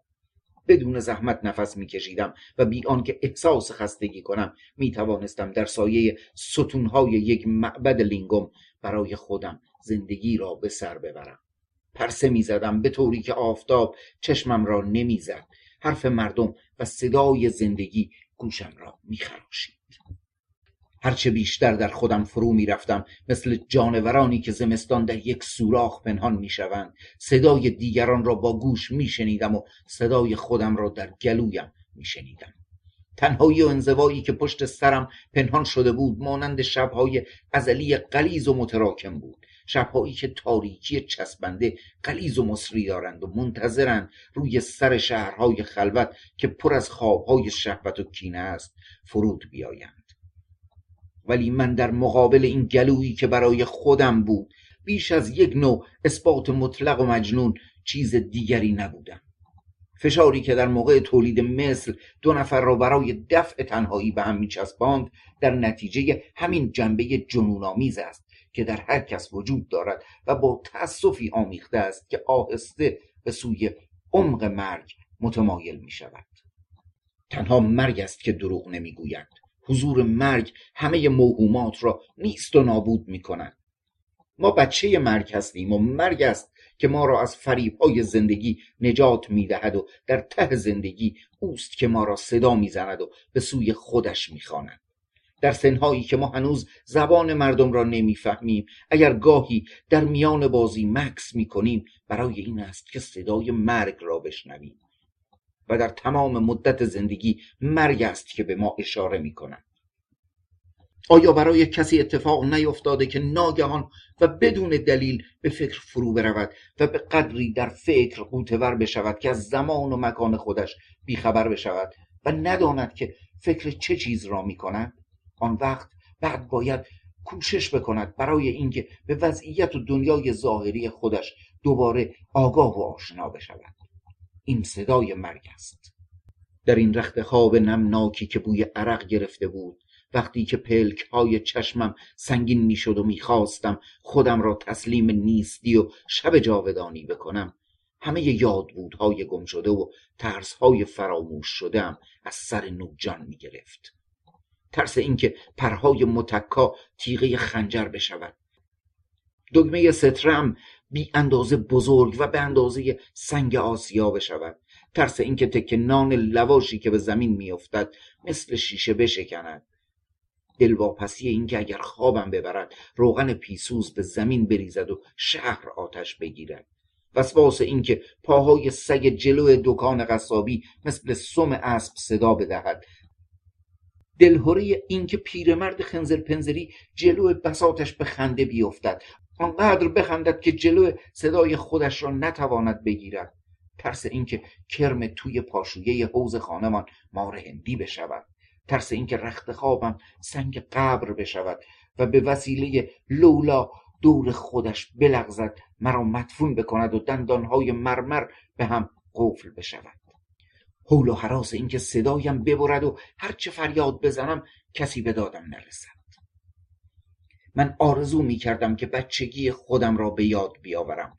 اما وقتی که می آمد و آن را حس می کردم مثل همان ایام سخت و دردناک بود. صفه هایی که صدای صرفه یابوهای سیاه لاغر جلو دکان قصابی را می‌داد. اجبار انداختن خلط و ترس اینکه مبادا لکه خون در آن پیدا بشود. خون این ماده سیال ولرم و شورمزه که از ته بدن بیرون می آید که شیره زندگی است و ناچار باید قی کرد. و تهدید دائمی مرگ که همه افکار او را بدون امید برگشت لگدمال می کند و میگذرد بدون بیم و نبود.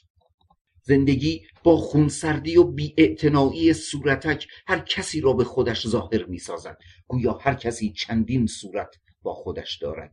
بعضی ها فقط یکی از این صورتک ها را دائما استعمال می کنند که طبیعتا چرک می شود و چین و چروک می خورد این دسته صرفجو هستند. دسته دیگر صورتک های خودشان را برای زاد و رود خودشان نگه میدارند و بعضی دیگر پیوسته صورتشان را تغییر می‌دهند. ولی همین که پا به سن گذاشتند می‌فهمند که این آخرین صورتک آنها بوده و به زودی مستعمل و خراب می شود آن وقت صورت حقیقی آنها از پشت صورتک آخری بیرون می آید.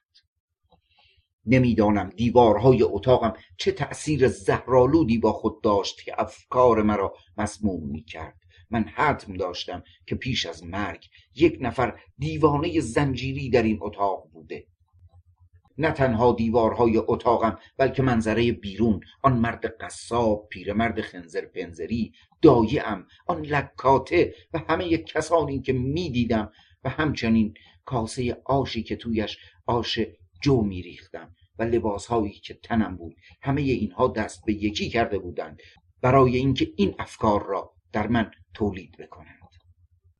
چند شب پیش همین که در شاهنشین حمام لباسهایم را کندم افکارم عوض شد. استاد حمامی که آب روی سرم میریخت مثل این بود که افکار سیاه هم شسته می‌شد.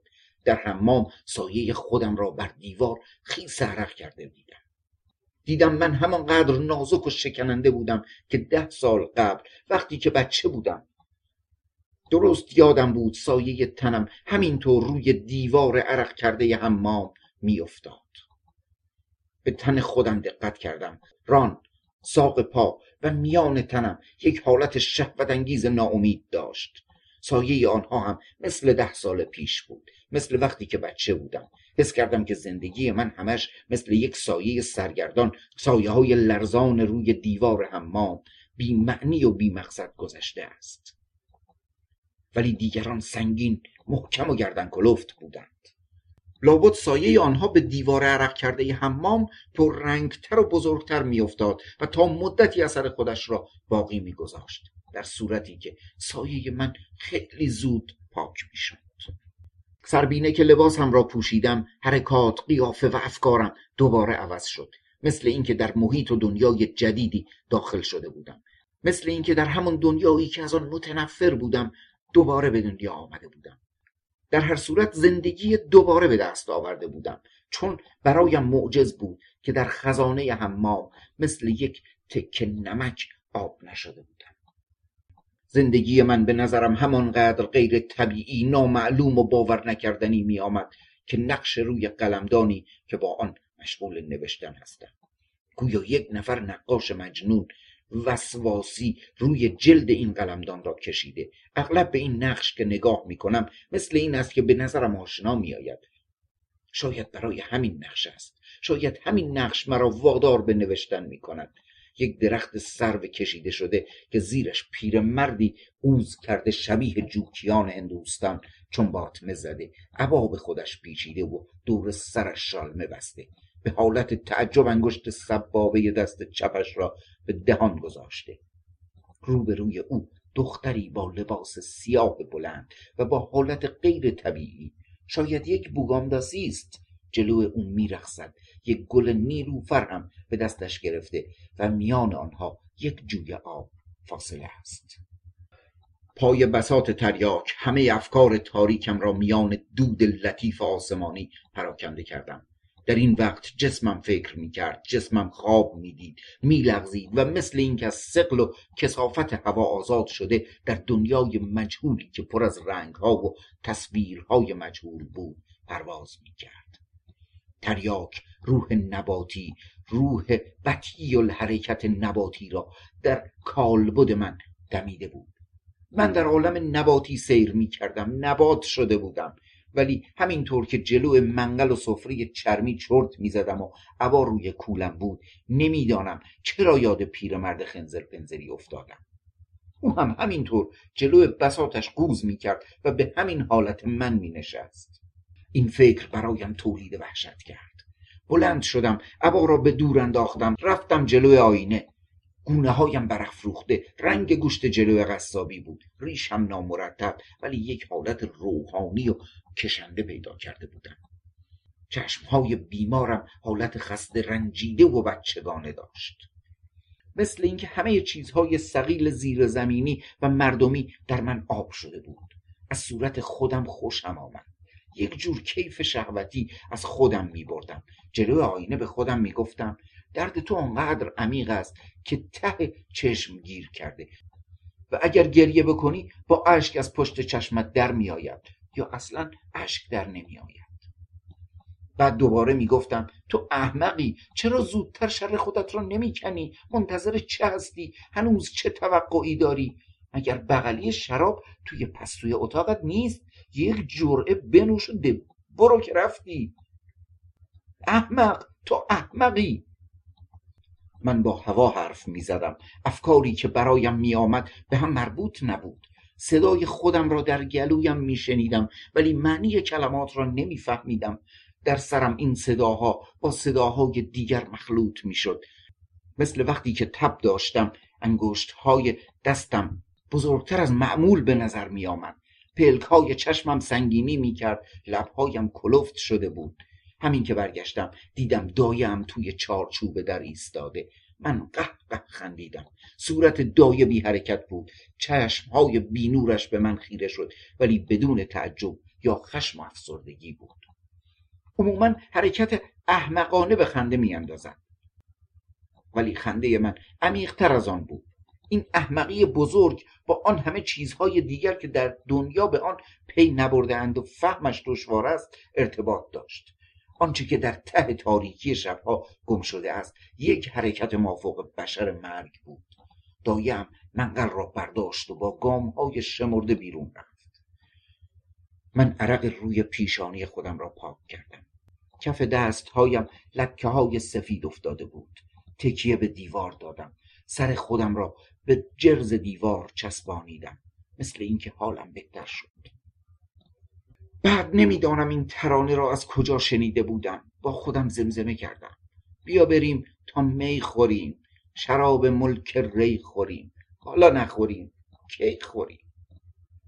همیشه قبل از ظهور بحران به دلم اثر می کرد و استراب مخصوصی در تن من تولید می شد استراب و حولت غمانگیزی بود. مثل عقده ای که روی دلم جمع شده باشد مثل هوای پیش از طوفان. آن وقت دنیای حقیقی از من دور می شد و در دنیای درخشانی زندگی می کردم که به مسافت سنجش ناپذیری با دنیای زمینی فاصله داشت. در این وقت از خودم می ترسیدم از همه کس می ترسیدم گویا این حالت مربوط به ناخوشی بود. برای این بود که فکرم ضعیف شده بود. دم درچه اتاقم پیرمرد خنزر پنزری و قصاب را هم که دیدم ترسیدم. نمی‌دانم در حرکات و قیافه آنها چه چیز ترسناکی بود. دایم یک چیز ترسناک برایم گفت.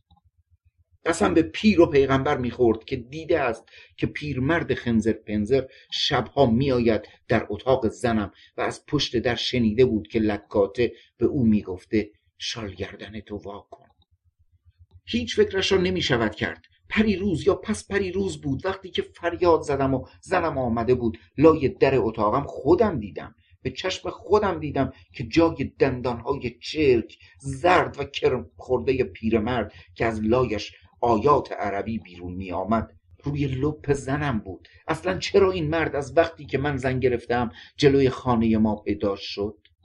آیا خاکستر نشین بود؟ خاکستر نشین این لکاته شده بود؟ یادم هست. همان روز رفتم سر وزات پیرمرد قیمت کوزش را پرسیدم. از میان شال گردن دو دندان کرم خورده از لای لب شکریش بیرون آمد. خندید. یک خنده زننده خوش کرد که مو به تن آدم راست می‌شد و گفت آیا ندیده می‌خری؟ این کوزه قابلی نداره. ها؟ جوون ببر. خیرش رو ببینی. با لحن مخصوصی گفت قابلی نداره خیرش رو ببینی. من دست کردم جیبم. دو درهم و چهار پشیز گذاشتم گوشه سفرش باز هم خندید. یک خنده زننده کرد به طوری که مو به تن آدم راست می‌شد. من از زور خجالت می‌خواستم به زمین فرو بروم. با دستها جلوی صورتم را گرفتم و برگشتم. از همه بساط جلوی او بوی زنگ زده چیزهای چرک وازده که زندگی آنها را جواب کرده بود استشمام می شود. شاید می‌خواست چیزهای وازده زندگی را به رخ مردم بکشد. به مردم نشان بدهد. آیا خودش پیر و وازده نبود؟ اشیاء بساتش همه مرده کثیف از کار افتاده بود. ولی چه زندگی سمج و چه شکلهای پرمعنی داشت. این اشیاء مرده به قدری تأثیر خودشان را در من گذاشتند که آدمهای زنده نمی توانستند در من آنقدر تأثیر بکنند. ولی ننجون برایم خبرش را آورده بود. به همه گفته بود با یک گدای کثیف. دایم گفت رخت خواب زنم شپش گذاشته و خودشم به حمام رفته. سایه او به دیوار عرق کرده حمام چه جور بوده است؟ لابد یک سایه شهوتی که به خودش امیدوار بوده. ولی روی هم رفته این دفعه از صدیقه زنم بدم نیامد.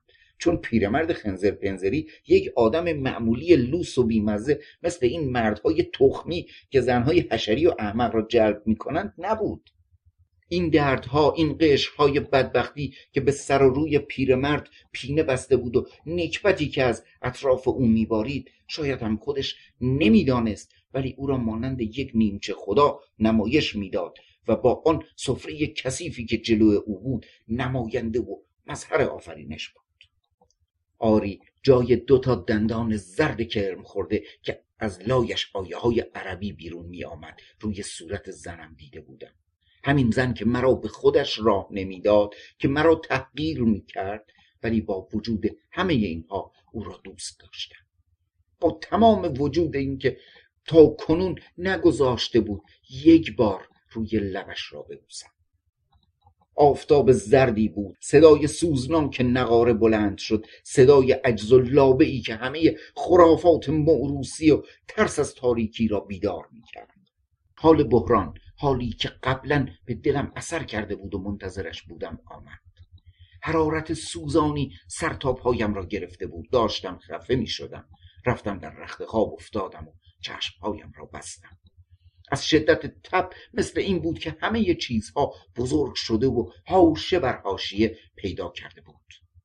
سقف عوض اینکه پایین بیاید بالا رفته بود. لباسهایم تنم را فشار می‌داد. بی جهت بلند شدم در رخت خوابم نشستم. با خودم زمزمه می کردم بیش از این ممکن نیست. تحمل ناپذیر است.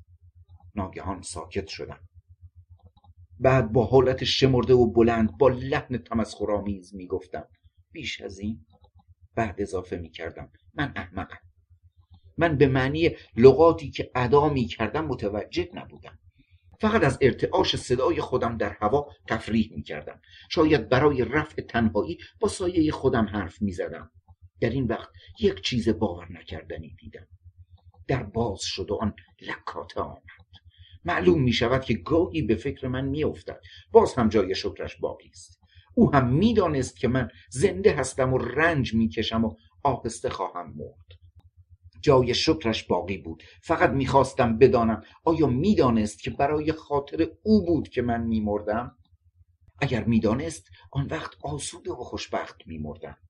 آن وقت من خوشبخت ترین مردمان روی زمین بودم. این لکاته که وارد اتاقم شد افکار بدم فرار کرد. نمی‌دانم چه اشعه از وجودش از حرکاتش تراوش می‌کرد که به من تسکین می‌داد. این دفعه حالش بهتر بود. فربه و جا افتاده شده بود. لباس سنبوسه توسی پوشیده بود. زیر رویش را برداشته بود. خال گذاشته بود. وسمه کشیده بود. سرخاب و سفیداب و سرمه استعمال کرده بود. مختصر با هفت قلم آرایش وارد اتاق من شد مثل این بود که از زندگی خودش راضی است و بی اختیار انگشت سبابه دست چپش را به دهان گذاشت آیا این همان زن لطیف همان دختر ظریف اسیری بود که لباس سیاه چین خورده می پوشید و کنار نهر سورن با هم سرمامک بازی می کردیم؟ همان دختری که حالت آزاد و بچگانه و موقت داشت و مچ پای شهبت انگیزش از زیر دامن لباسش پیدا بود. تا حالا که به اون نگاه می‌کردم درست ملتفت نمی‌شدم. در این وقت مثل اینکه پرده ای از جلوی چشمم افتاد. نمی‌دانم چرا یاد گوسفندهای دم دکان قصابی افتادم. او برایم حکم یک تکه گوشت لخم را پیدا کرده بود و خاصیت دلربایی سابق را به کلی از دست داده بود. یک زن جا افتاده سنگین و رنگین شده بود که به فکر زندگی بود. یک زن تمام ایار زن من. با ترس و وحشت دیدم که زنم بزرگ و عقل رس شده بود. در صورتی که خودم به حالت بچگی مانده بودم. راستش از صورت او از چشمهایش خجالت میکشیدم. زنی که به همه کس تن در می‌داد الا به من. و من فقط خودم را به یاد بوده موهوم بچگی او تسلیت می‌دادم. آن وقتی که یک صورت ساده بچگانه یک حالت محو گذرنده داشت و هنوز جای دندان پیرمرد خنزری سرگذر روی صورتش دیده نمی‌شد. نه این همان کس نبود. او به تنه پرسید که حالت چطوره؟ من جوابش دادم. آیا تو آزاد نیستی؟ آیا هر چی دلت می‌خواد نمی کنی؟ به سلامتی من چی کار داری؟ او در را به هم زد و رفت. اصلا بر نگشت به من نگاه بکند. گویا من طرز حرف زدن با آدمهای دنیا با آدمهای زنده را فراموش کرده بودم. او همان زنی که گمان می‌کردم آری از هر گونه احساسات است. از این حرکت من رنجید. چندین بار خواستم بلند شوم بروم روی دست و پایش بیفتم گریه بکنم پوزش بخواهم. آری گریه بکنم. چون گمان می‌کردم اگر می‌توانستم گریه بکنم راحت می‌شدم. چند دقیقه چند ساعت. یا چند قرن گذشت. نمی‌دانم. مثل دیوانه ها شده بودم و از درد خودم کیف می کردم یک کیف ورای بشری کیفی که فقط من می توانستم بکنم و خداها هم اگر وجود داشتن نمی توانستند تا این اندازه کیف بکنم. در آن وقت به برتری خودم پی بردم. برتری خودم به رجاله ها به طبیعت به خداها حس کردم. خداهایی که زایده شهوت بشر هستند. یک خدا شده بودم. از خدا هم بزرگتر شده بودم چون یک جریان جاودانی و لایتناهی در خودم حس می کردم ولی او دوباره برگشت. آنقدرها هم که تصور می کردم سنگ دل نبود. بلند شدم دامنش را بوسیدم و در حالت گریه و صرفه به پایش افتادم. صورتم را به ساق پای او مالیدم و چند بار به اسم اصیلش او را صدا زدم. مثل این بود که اسم اصیلش صدا و زنگ مخصوصی داشت. اما توی قلبم در ته قلبم می‌گفتم لکاته لکاته. ماهیچه های پایش را که طعم کونه خیار می‌داد تلخ و ملایم و گس بود بغل زدم آنقدر گریه کردم گریه کردم. نمیدارم چقدر وقت گذشت. همین که به خودم آمدم دیدم او رفته است. شاید یک لحظه نکشید که همه کیف ها و نوازش ها و دردهای بشر را در خودم حس کردم و به همان حالت مثل وقتی که پای بساط تریاک می نشستم مثل پیرمرد خنزل پنزری که جلو بساط خود می نشیند جلو پیسوزی که دود می زند مانده بودم. از سر جایم تکان نمیخوردم. همانطور که به دوده پیسوز خیره نگاه می کردم دوده ها مثل برف سیاه روی دست و صورتم می نشست وقتی که داییم یک کاسه آشجو و ترپل و جوجه برایم آورد از زور ترس و وحشت فریاد زدم. عقب رفتم و سینی شام از دستش افتاد. من خوشم آمد که اقلا باعث ترس او شدم. بعد بلند شدم سر فتیله را با گلگیر زدم و رفتم جلوی آینه دوده ها را به صورت خودم مالیدم. چه قیافه ترسناکی. با انگشت پای چشمم را میکشیدم ول می کردم دهانم را می درانیدم توی لپ خودم باد می کردم زیر ریش خود را بالا می گرفتم و از دو طرف تاب می دادم ادا در می آوردم صورت من استعداد برای چه قیافه های مزهک و ترسناکی را داشت. گویا همه شکل ها همه ریخت های مزهک ترسناک و باور نکردنی که در نهاد من پنهان بود. به این وسیله همه آنها را آشکار می دیدم همه حالات را در خودم می شناختم و حس می کردم و در عین حال به نظرم مزهک می آمدن.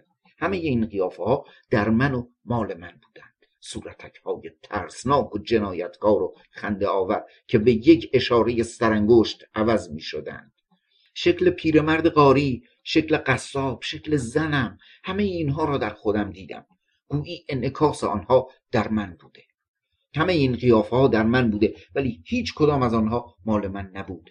آیا خمیره و حالت صورت من در اثر یک تحریک مجهول در اثر وسواسها جماعها و ناامیدی های موروسی درست نشده بود؟ و من که ناگهان این بار موروسی بودم به وسیله یک حس جنون آمیز و خنده آور بلا اراده فکرم متوجه نبود که این حالات را در قیافم نگه دارد. شاید فقط در موقع مرگ قیافم از قید این وسواس آزاد می‌شد و حالت طبیعی که باید داشته باشد به خودش می‌گرفت. ولی آیا در حالت آخری هم حالاتی که دائما اراده تمسخرآمیز من روی صورتم حک کرده بود علامت خودش را سختتر و عمیقتر باقی نمیگذاشت؟ به هر حال فهمیدم که چه کارهایی از دست من ساخته بود. به قابلیت خودم پی بردم. یک مرتبه زدم زیر خنده. چه خنده خراشیده و زننده و ترسناکی بود. به طوری که موهای تنم راست شد. چون صدای خودم را نمیشناختم. مثل یک صدای خارجی یک خنده ای که اغلب بیخ گلویم پیچیده بود. بیخ گوشم شنیده بودم. در گوشم صدا کرد. همین وقت به صرفه افتادم و یک تکه خلط خونین یک تکه از جگرم روی آینه افتاد. با سرانگشتم آن را روی آینه کشیدم. همین که برگشتم دیدم ننه جون با رنگ پریده محتابی و موهای ژولیده و چشمهای بیفروغ وحشت زده یک کاسه آش جو از همان آشی که برایم آورده بود روی دستش بود و به من مات نگاه می‌کرد. من دستهایم را جلوی صورتم گرفتم و رفتم پشت پرده پستو خودم را پنهان کردم. وقتی که خواستم بخوابم دور سرم را یک حلقه آتشین فشار می‌داد. بوی تند شهوت انگیز رنگل صندل که در پیسوز ریخته بودند در دماغم پیچیده بود. بوی ماهیچه های پای زنم را می‌داد و طعم کونه خیار با تلخی ملایمی در دهنم بود. دستم را روی تنم میمالیدم و در فکرم اعضای بدنم را ران، ساق پا، بازو و همه آنها را با اعضای تن زنم مقایسه می‌کردم. خط ران و سرین. گرمای تن زنم. اینها دوباره جلوم مجسم شد. از تجسم خیلی قوی تر بود چون صورت یک احتیاج را داشت. حس کردم که می‌خواستم تن اون از دیک من باشد.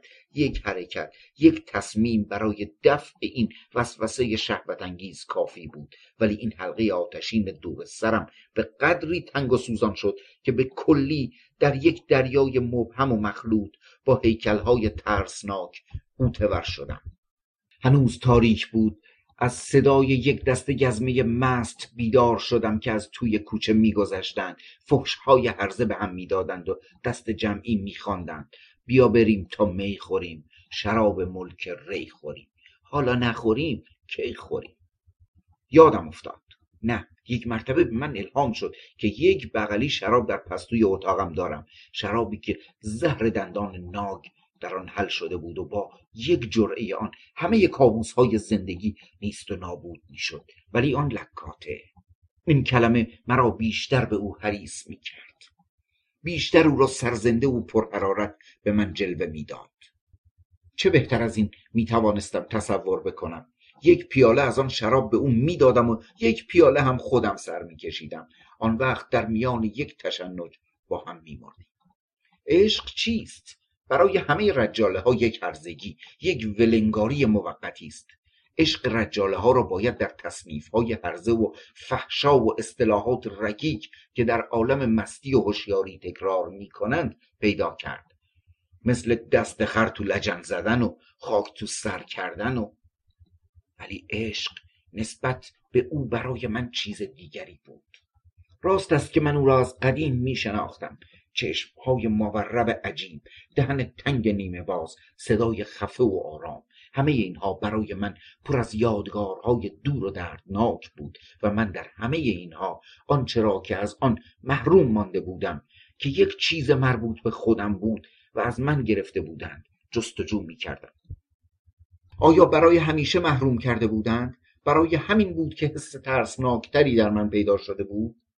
لذت دیگری که برای جبران عشق ناامید خودم احساس می کردم برایم یک نوع وسواس شده بود. نمی‌دانم چرا یاد مرد قصاب روبروی دریچه اتاقم افتاده بودم که آستینش را بالا می‌زد. بسم الله می‌گفت و گوشتها را می‌برید. حالت وضع او همیشه جلوی چشمم بود. بالاخره من هم تصمیم گرفتم. یک تصمیم ترسناک. از توی رخت خوابم بلند شدم. آستینم را بالا زدم و گزلی که دست استخانی را که زیر متکایم گذاشته بودم برداشتم. قوز کردم و یک عبای زرد هم روی دوشم انداختم. بعد سر و رویم را با شال گردن پیچیدم. حس کردم که در عین حال یک حالت مخلوط از روحیه قصاب و مرد خنزر پنزری در من پیدا شده بود. بعد پاورچین به طرف اتاق زنم رفتم. اتاقش تاریک بود. در را آهسته باز کردم. مثل این بود که خواب می‌دید. بلند بلند با خودش می‌گفت شال گردن تو کن. رفتم دم رخت خواب. سرم را جلو نفس گرم و ملایم او گرفتم. چه حرارت گوارا و زنده کننده ای داشت. به نظرم آمد اگر این حرارت را مدتی تنفس می کردم دوباره زنده می شدم چقدر وقت بود که من گمان می کردم نفس همه باید مثل نفس خودم داغ و سوزان باشد. دقت کردم که ببینم آیا در اتاق او مرد دیگری هم هست؟ یعنی از فاسقهای او کسی آنجا بود یا نه؟ ولی او تنها بود. فهمیدم هرچه به او نسبت می‌دادم افترا و بهتان محض بوده. از کجا هنوز او دختر باکره نبود؟ از تمام خیالات موهوم نسبت به او شرمنده شدم. این احساس دقیقه بیش طول نکشید چون در همین وقت از بیرون در صدای عدسه آمد و یک خنده خفه و مسخره آمیز که مو را به تن آدم راست می‌کرد شنیدم. این صدا تمام رگهای تنم را کشید. اگر این عدسه و خنده را نشنیده بودم اگر صبر نیامده بود همانطوری که تصمیم گرفته بودم همه گوشت تن او را تکه تکه می‌کردم. می‌دادم به قصاب جلو خانمان تا به مردم بفروشد خودم یک تکه از گوشت رانش را به عنوان نظری می‌دادم به پیرمرد قاری و فردایش می‌رفتم به او می‌گفتم می‌دونی اون گوشتی که دیروز خوردی مال کی بود؟ اگر او نمیخندید این کار را میبایستی امشب انجام می‌دادم که چشمم در چشم لکاته نمیافتاد چون از حالت چشمهای او خجالت میکشیدم. به من سرزنش می‌داد. بالاخره از کنار رخت خوابش یک تکه پارچه که جلو پایم را گرفته بود برداشتم و حراسان بیرون دویدم. گزلیک را روی بام سوت کردم. چون همه افکار جنایت آمیز را این گزلیک برایم تولید کرده بود. این گزلیک را که شبیه گزلیک مرد قصاب بود از خودم دور کردم. در اتاقم که برگشتم جلو پیسوز دیدم که پیراهن او را برداشتم. پیرهن چرکی که روی گوشت تن او بود. پیرهن ابریشمی نرم کارهن که بوی تن او بوی عطر مگرا می‌داد و از حرکت تنش از هستی او در این پیرهن مانده بود. آن را بوییدم. میان پاهایم گذاشتم و خوابیدم. هیچ شبی به این راحتی نخوابیده بودم. صبح زود از صدای داد و بیداد زنم بیدار شدم. سر گم شدن پیراهن دعوا را انداخته بود و تکرار می‌کرد. یک پیرهن نوع نالون. درست سر آستینش پاره بود ولی اگر خون هم را میافتاد من حاضر نبودم که پیراهن را رد کنم. اما من حق یک پیرهن کهنه زنم را نداشتم. ننه جون که شیر ماچه و اصل و نون تافتون برایم آورد یک گزلی که دست استخوانی هم پای چاشت من در سینی گذاشته بود و گفت آن را در بساط پیرمرد خنزر پنزری دیده و خریده است. بعد ابرویش را بالا کشید و گفت گاز برا دم دست به درد بخوره. من گزلیک را برداشتم نگاه کردم. همان گزلیک خودم بود. بعد ننه جون به حال شاکی و رنجیده گفت آره آره دخترم. یعنی آن لکاته. صبح سحری میگه پیرهن منو دیشب تو دزدیدی. من که نمی‌خوام مشغول زمه شما باشم. اما دیروز زنت لک دیده بود. ما می‌دونستیم که بچه خودش می‌گفت تو همون آبستن شده. شب می‌رفتم کمرش رو مشتمال بدم دیدم رو بازوش گل گل کبود بود. به من نشان داد گفت بی وقتی رفتم تو زیرزمین از ما بهترون ویشکونم گرفتم دوباره گفت هیچ می‌دونستی خیلی وقت زنت آبستن بوده؟ من خندیدم و گفتم لابد شکل بچه شکل پیرمرد قاریه لابد به روی اون جنبیده. بعد ننه به حالت متغیر از در خارج شد. مثل اینکه منتظر این جواب نبود. من فورا بلند شدم گزلی که دست استخوانی رو با دست لرزان بردم. در پستوی اتاقم توی مجری گذاشتم و در آن را بستم. نه هرگز ممکن نبود که بچه به روی من جنبیده باشد. حتما به روی پیرمرد خنزر پنزیری جنبیده بود. بعد از ظهر در اتاقم باز شد. برادر کوچکش برادر کوچک آن لکاته در حالی که ناخونش را میجوید وارد شد. هر کسی که آنها را می‌دید فورا می‌فهمید که خواهر برادرند. آنقدر شباهت دهن کوچک تنگ لبهای گوشتالوی تر و شهوتی پلکهای خمیده خمار چشمهای مورب و متعجب گونه های برجسته. موهای خرمایی بی ترتیب و صورت گندمگون داشت. درست شبیه آن لکاته بود و یک تکه از روح شیطانی او را داشت. از این صورتهای ترکمنی بدون احساسات بیروح که به فراخور زد و خورد با زندگی درست شده بود. قیافه ای که هر کاری را برای ادامه زندگی جایز می‌دانست. مثل اینکه طبیعت قبلا پیش بینی کرده بود. مثل اینکه اجداد آنها زیاد زیر آفتاب و باران زندگی کرده بودند و با طبیعت جنگیده بودند و نه تنها شکل و شمایل خودشان را با تغییراتی به آنها داده بودند بلکه از استقامت از شهوت و حرس و گرسنگی خودشان به آنها بخشیده بودند. طعم دهنش را می‌دانستم. مثل طعم کونه خیار تلخ و ملایم بود. وارد اتاق که شد با چشمهای متعجب ترکمنیش به من نگاه کرد و گفت شاهجون میگه حکیم باشی گفته تو میمیری از شرت خلاص میشی مگه آدم چطور میمیره؟ من گفتم بهش بگو خیلی وقتی که من مردم. شاهجون گفت اگه بچم نیفتاده بود همه خونه مال ما می‌شد. من بی اختیار زدم زیر خنده یک خنده خشک زننده بود که مو را به تن آدم راست می‌کرد به طوری که صدای خودم را نمیشناختم. بچه از اتاق بیرون دوید. در این وقت فهمیدم که چرا مرد قصاب از روی کیف گزلی که دست استخوانی را روی ران گوسفندها پاک می‌کرد. کیف بریدن گوشت لخم که از توی آن خون مرده خون لخته شده مثل لجن جمع شده بود و از خرخره گوسفندها قطر قطر خونابه به زمین میچکید.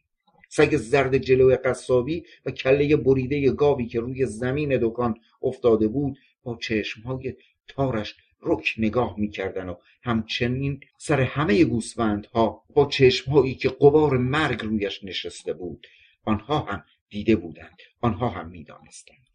بالاخره می‌فهمم که نیمچه خدا شده بودم. ماورای همه احتیاجات پست و کوچک مردم بودم. جریان ابدیت و جاودانی را در خودم حس می‌کردم. ابدیت چیست برای من ابدیت عبارت از این بود که کنار نهر سورن با آن لکات سرمامک بازی بکنم و فقط یک لحظه چشمهایم را ببندم و سرم را در دامن او پنهان بکنم. یک باره به نظرم رسید که با خودم حرف می‌زنم. آن هم به طور غریبی خواستم با خودم حرف بزنم ولی لبهایم به قدری سنگین شده بود که حاضر برای کمترین حرکت نبود. اما بی آنکه لبهایم تکان بخورد یا صدای خودم را بشنوم حس کردم که با خودم حرف می‌زنم. در این اتاق که مثل قبر هر لحظه تنگتر و تاریکتر می‌شد شب با سایه های وحشتناکش مرا احاطه کرده بود. جلوی پیسوزی که دود می‌زد با پوستین و عبایی که به خودم پیچیده بودم و شالگردنی که بسته بودم به حالت کپ زده سایم به دیوار افتاده بود. سایه من خیلی پررنگتر و دقیقتر از جسم حقیقی من به دیوار افتاده بود. سایم حقیقی تر از وجودم شده بود. گویا پیرمرد خنزر پنزری مرد قصاب ننجون و زن لکاتم همه سایه های من بودند. سایه هایی که میان آنها محبوس بودم. در این وقت شبیه یک جغد شده بودم ولی ناله های من در گلویم گیر کرده بود و به شکل لکه های خون آنها را تف می کردم شاید جغد هم مرضی دارد که مثل من فکر می کند سایه هم به دیوار درست شبیه جغد شده بود و با حالت خمیده نوشته های مرا به دقت می خواند. حتما او خوب می‌فهمید فقط او می توانست بفهمد از گوشه چشمم که به سایه خودم نگاه می کردم می ترسیدم. یک شب تاریک و ساکت مثل شبی که سر تا سر زندگی مرا فرا گرفته بود با های ترسناک که از در و دیوار از پشت پرده به من دهنکجی می‌کردند. گاهی اتاقم به قدری تنگ می‌شد مثل اینکه در تابوت خوابیده بودم. شقیقه هایم میسوخت. اعصابم برای کمترین حرکت حاضر نبودند. یک وزن روی سینه مرا فشار می‌داد. مثل وزن لشهایی که روی گرده ریابوی سیاه لاغر میاندازند و به قصابها تحویل می‌دهند. مرگ آهسته آواز خودش را زمزمه می کرد مثل یک نفر لال که هر کلمه را مجبور است تکرار بکند و همین که یک فرد شعر را به آخر می رساند دوباره از سر نو شروع می کند آوازش مثل ارتعاش ناله اره در گوشت تندخ نمی کرد فریاد می کشید و ناگهان خفه می شد هنوز چشمهایم به هم نرفته بود که یک دست گزمه مست از پشت اتاقم رد می شدند و دست جمعی می خواندند بیا بریم تا می خوریم. شراب ملک ری خوریم. حالا نخوریم کی خوریم؟ با خودم گفتم در صورتی که آخرش به دست داروغه خواهم افتاد ناگهان یک قوه مافوق بشر در خودم حس کردم. پیشانیم خنک شد. بلند شدم عبای زردی که داشتم روی دوشم انداختم شال گردنم را دو سه بار دور سرم پیچیدم قوز کردم. رفتم گزلی که دست استخوانی را که در مجری قایم کرده بودم درآوردم و پاورچین پاورچین به اتاق آن لکاته رفتم. دم در که رسیدم اتاق در تاریکی قلیزی غرق شده بود. به دقت گوش دادم. صدایش را شنیدم که می‌گفت اومدی؟ شالگردن تو واکن صدایش یک زنگ گوارا داشت. مثل صدای بچگیش شده بود. مثل زمزمه ای که بدون مسئولیت در خواب می کند من این صدا را سابق در رخت خواب عمیقی شنیده بودم. آیا خواب می‌دید؟ صدای او خفه و کلفت. مثل صدای دختر بچه ای شده بود که کنار نهر سورن با من سرمامک بازی می‌کرد. من کمی ایست کردم. دوباره شنیدم که گفت بیا تو شال گردن تو وا کن. من آهسته در تاریکی وارد اتاق شدم. عبا و شال گردنم را برداشتم لخت شدم. ولی نمی‌دانم چرا همینطور که گزلی که دست استخوانی در دستم بود در رخت خواب رفتم. حرارت رخت خوابش مثل این بود که جان تازه ای به کال بوده من دمید. بعد تن گوارا نمناک و خوش حرارتش او را به یاد همان دخترک رنگ پریده لاغری که چشمهای درشت و بیگانه ترکمنی داشت و کنار نهر سرن با هم سرمامک بازی می کردیم در آغوش کشیدم. نه مثل یک جانور درنده و گرسنه به او حمله کردم و در ته دلم از او اکراه داشتم. به نظرم میآمد که حس عشق و کینه با هم توأم بود. تن محتابی و خنک او تن زنم مار ناگ که دور شکار خودش میپیچید. از هم باز شد و مرا میان خودش محبوس کرد. عطر سینهش مست کننده بود. گوشت بازویش که دور گردنم پیچید گرمای لطیفی داشت. در این لحظه آرزو می کردم که زندگی قطع بشود. چون در این دقیقه همه کینه و بغزی که نسبت به او داشتم از بین رفت و سعی می کردم که جلوی گریه خودم را بگیرم. بی آنکه ملتفت باشم مثل مهر گیاه پاهایش پشت پاهایم قفل شد و دستهایش پشت گردنم چسبید. من حرارت گوارای این گوشت تر و تازه را حس می کردم. تمام ذرات تن سوزانم این حرارت را می نوشیدند. حس می کردم که مرا مثل تومه در درون خودش می کشد. احساس ترس و کیف به هم آمیخته شده بود. دهنش طعم کونه خیار می‌داد و گس مزه بود. در میان این فشار گوارا عرق میریختم و از خود بیخود شده بودم چون تنم تمامی ذرات وجودم بودند که به من فرمان روایی می‌کردند. فتح و پیروزی خود را به آواز بلند میخواندند. من محکوم و بیچاره در این دنیای بی پایان در مقابل امواج هوا و هوس سر تسلیم فرود آورده بودم. موهای او که بوی عطر مگرا می‌داد به صورتم چسبیده بود و فریاد اضطراب و شادی از ته وجودمان بیرون می آمد. ناگهان حس کردم که او لب مرا به سختی گزید به طوری که از میان دریده شد.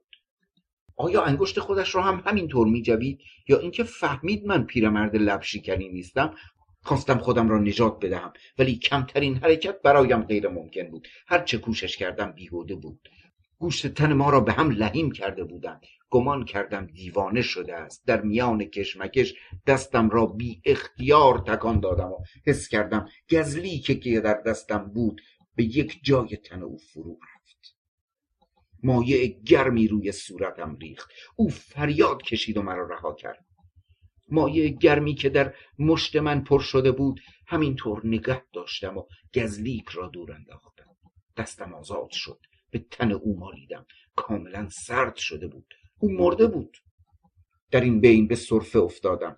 ولی این صرفه نبود صدای خشک و زننده ای بود که مو را به تن آدم راست می کرد من حراسان عبایم را روی کولم انداختم و به اتاق خودم رفتم. جلوی نور پیسوز مشتم را باز کردم. دیدم چشم او میان دستم بود و تمام تنم غرق خون شده بود. رفتم جلوی آینه ولی از شدت ترس دستهایم را جلوی صورتم گرفتم. دیدم شبیه نه اصلا پیرمرد خنزری شده بودم. موهای سر و ریشم مثل موهای سر و صورت کسی بود که زنده از اتاقی بیرون بیاید که یک مار ناگ در آنجا بوده. همه سفید شده بود. لبم مثل لب پیرمرد دریده بود. چشمهایم بدون مژه بود. یک مشت موی سفید از سینم بیرون زده بود و روح ای در تن من حلول کرده بود. اصلا طور دیگر فکر می کردم طور دیگر حس می کردم و نمی توانستم خودم را از دست او از دست دیوی که در من بیدار شده بود نجات بدهم. همین دور که دستم را جلوی صورتم گرفته بودم بی اختیار زدم زیر خنده. یک خنده سختتر از اول که وجود مرا به لرزه انداخت. خنده عمیقی که معلوم نبود از کدام چاله گمشده بدنم بیرون می آمد خنده توهی که فقط در گلویم میپیچید و از میان توهی در میآمد. من پیرمرد خنزری شده بودم. از شدت استراب مثل این بود که از خواب عمیق و طولانی بیدار شده باشم. چشمهایم را مالاندم. در همان اتاق سابق خودم بودم. تاریک روشن بود و ابر و میغ روی شیشه ها را گرفته بود. بانک خروس از دور شنیده می‌شد. در منقل روبرویم گلهای آتش تبدیل به خاکستر سرد شده بود و به یک فوت بند بود. حس کردم که افکارم مثل گلهای آتش پوک و خاکستر شده بود و به یک فوت بند بود. اولین چیزی که جستجو کردم گلدان راقه بود که در قبرستان از پیرمردی کالسکچی گرفته بودم. ولی گلدان روبروی من نبود. نگاه کردم دیدم دم در یک نفر با سایه خمیده. نه این شخص یک پیرمرد قوزی بود که سر و رویش را با شال گردن پیچیده بود و چیزی را به شکل کوزه از دستمال چرکی بسته زیر بغلش گرفته بود. خنده خشک و زننده ای می‌کرد که مو به تن آدم راست میایستاد. همین که خواستم از جایم بلند شوم از در اتاق بیرون رفت. من بلند شدم. خواستم به دنبالش بدوم و آن کوزه آن دستمال بسته را از او بگیرم. ولی پیرمرد با چالاکی مخصوصی دور شده بود. من برگشتم پنجره رو به کوچه اتاقم را باز کردم. هیکل خمیده پیرمرد را در کوچه دیدم که شانه هایش از شدت خنده میلرزید و آن دستمال بسته را زیر بغلش گرفته بود. افتان و خیزان می‌رفت تا اینکه به کلی پشت مه ناپدید شد. من برگشتم به خودم نگاه کردم. دیدم لباسم پاره سر تا پایم آلوده به خون درمش شده بود. دو مگس زنبور طلایی دورم پرواز می‌کردند و کرمهای سفید کوچک روی تنم در هم میلولیدند و وزن مرده روی سینهام فشار می‌داد. پایان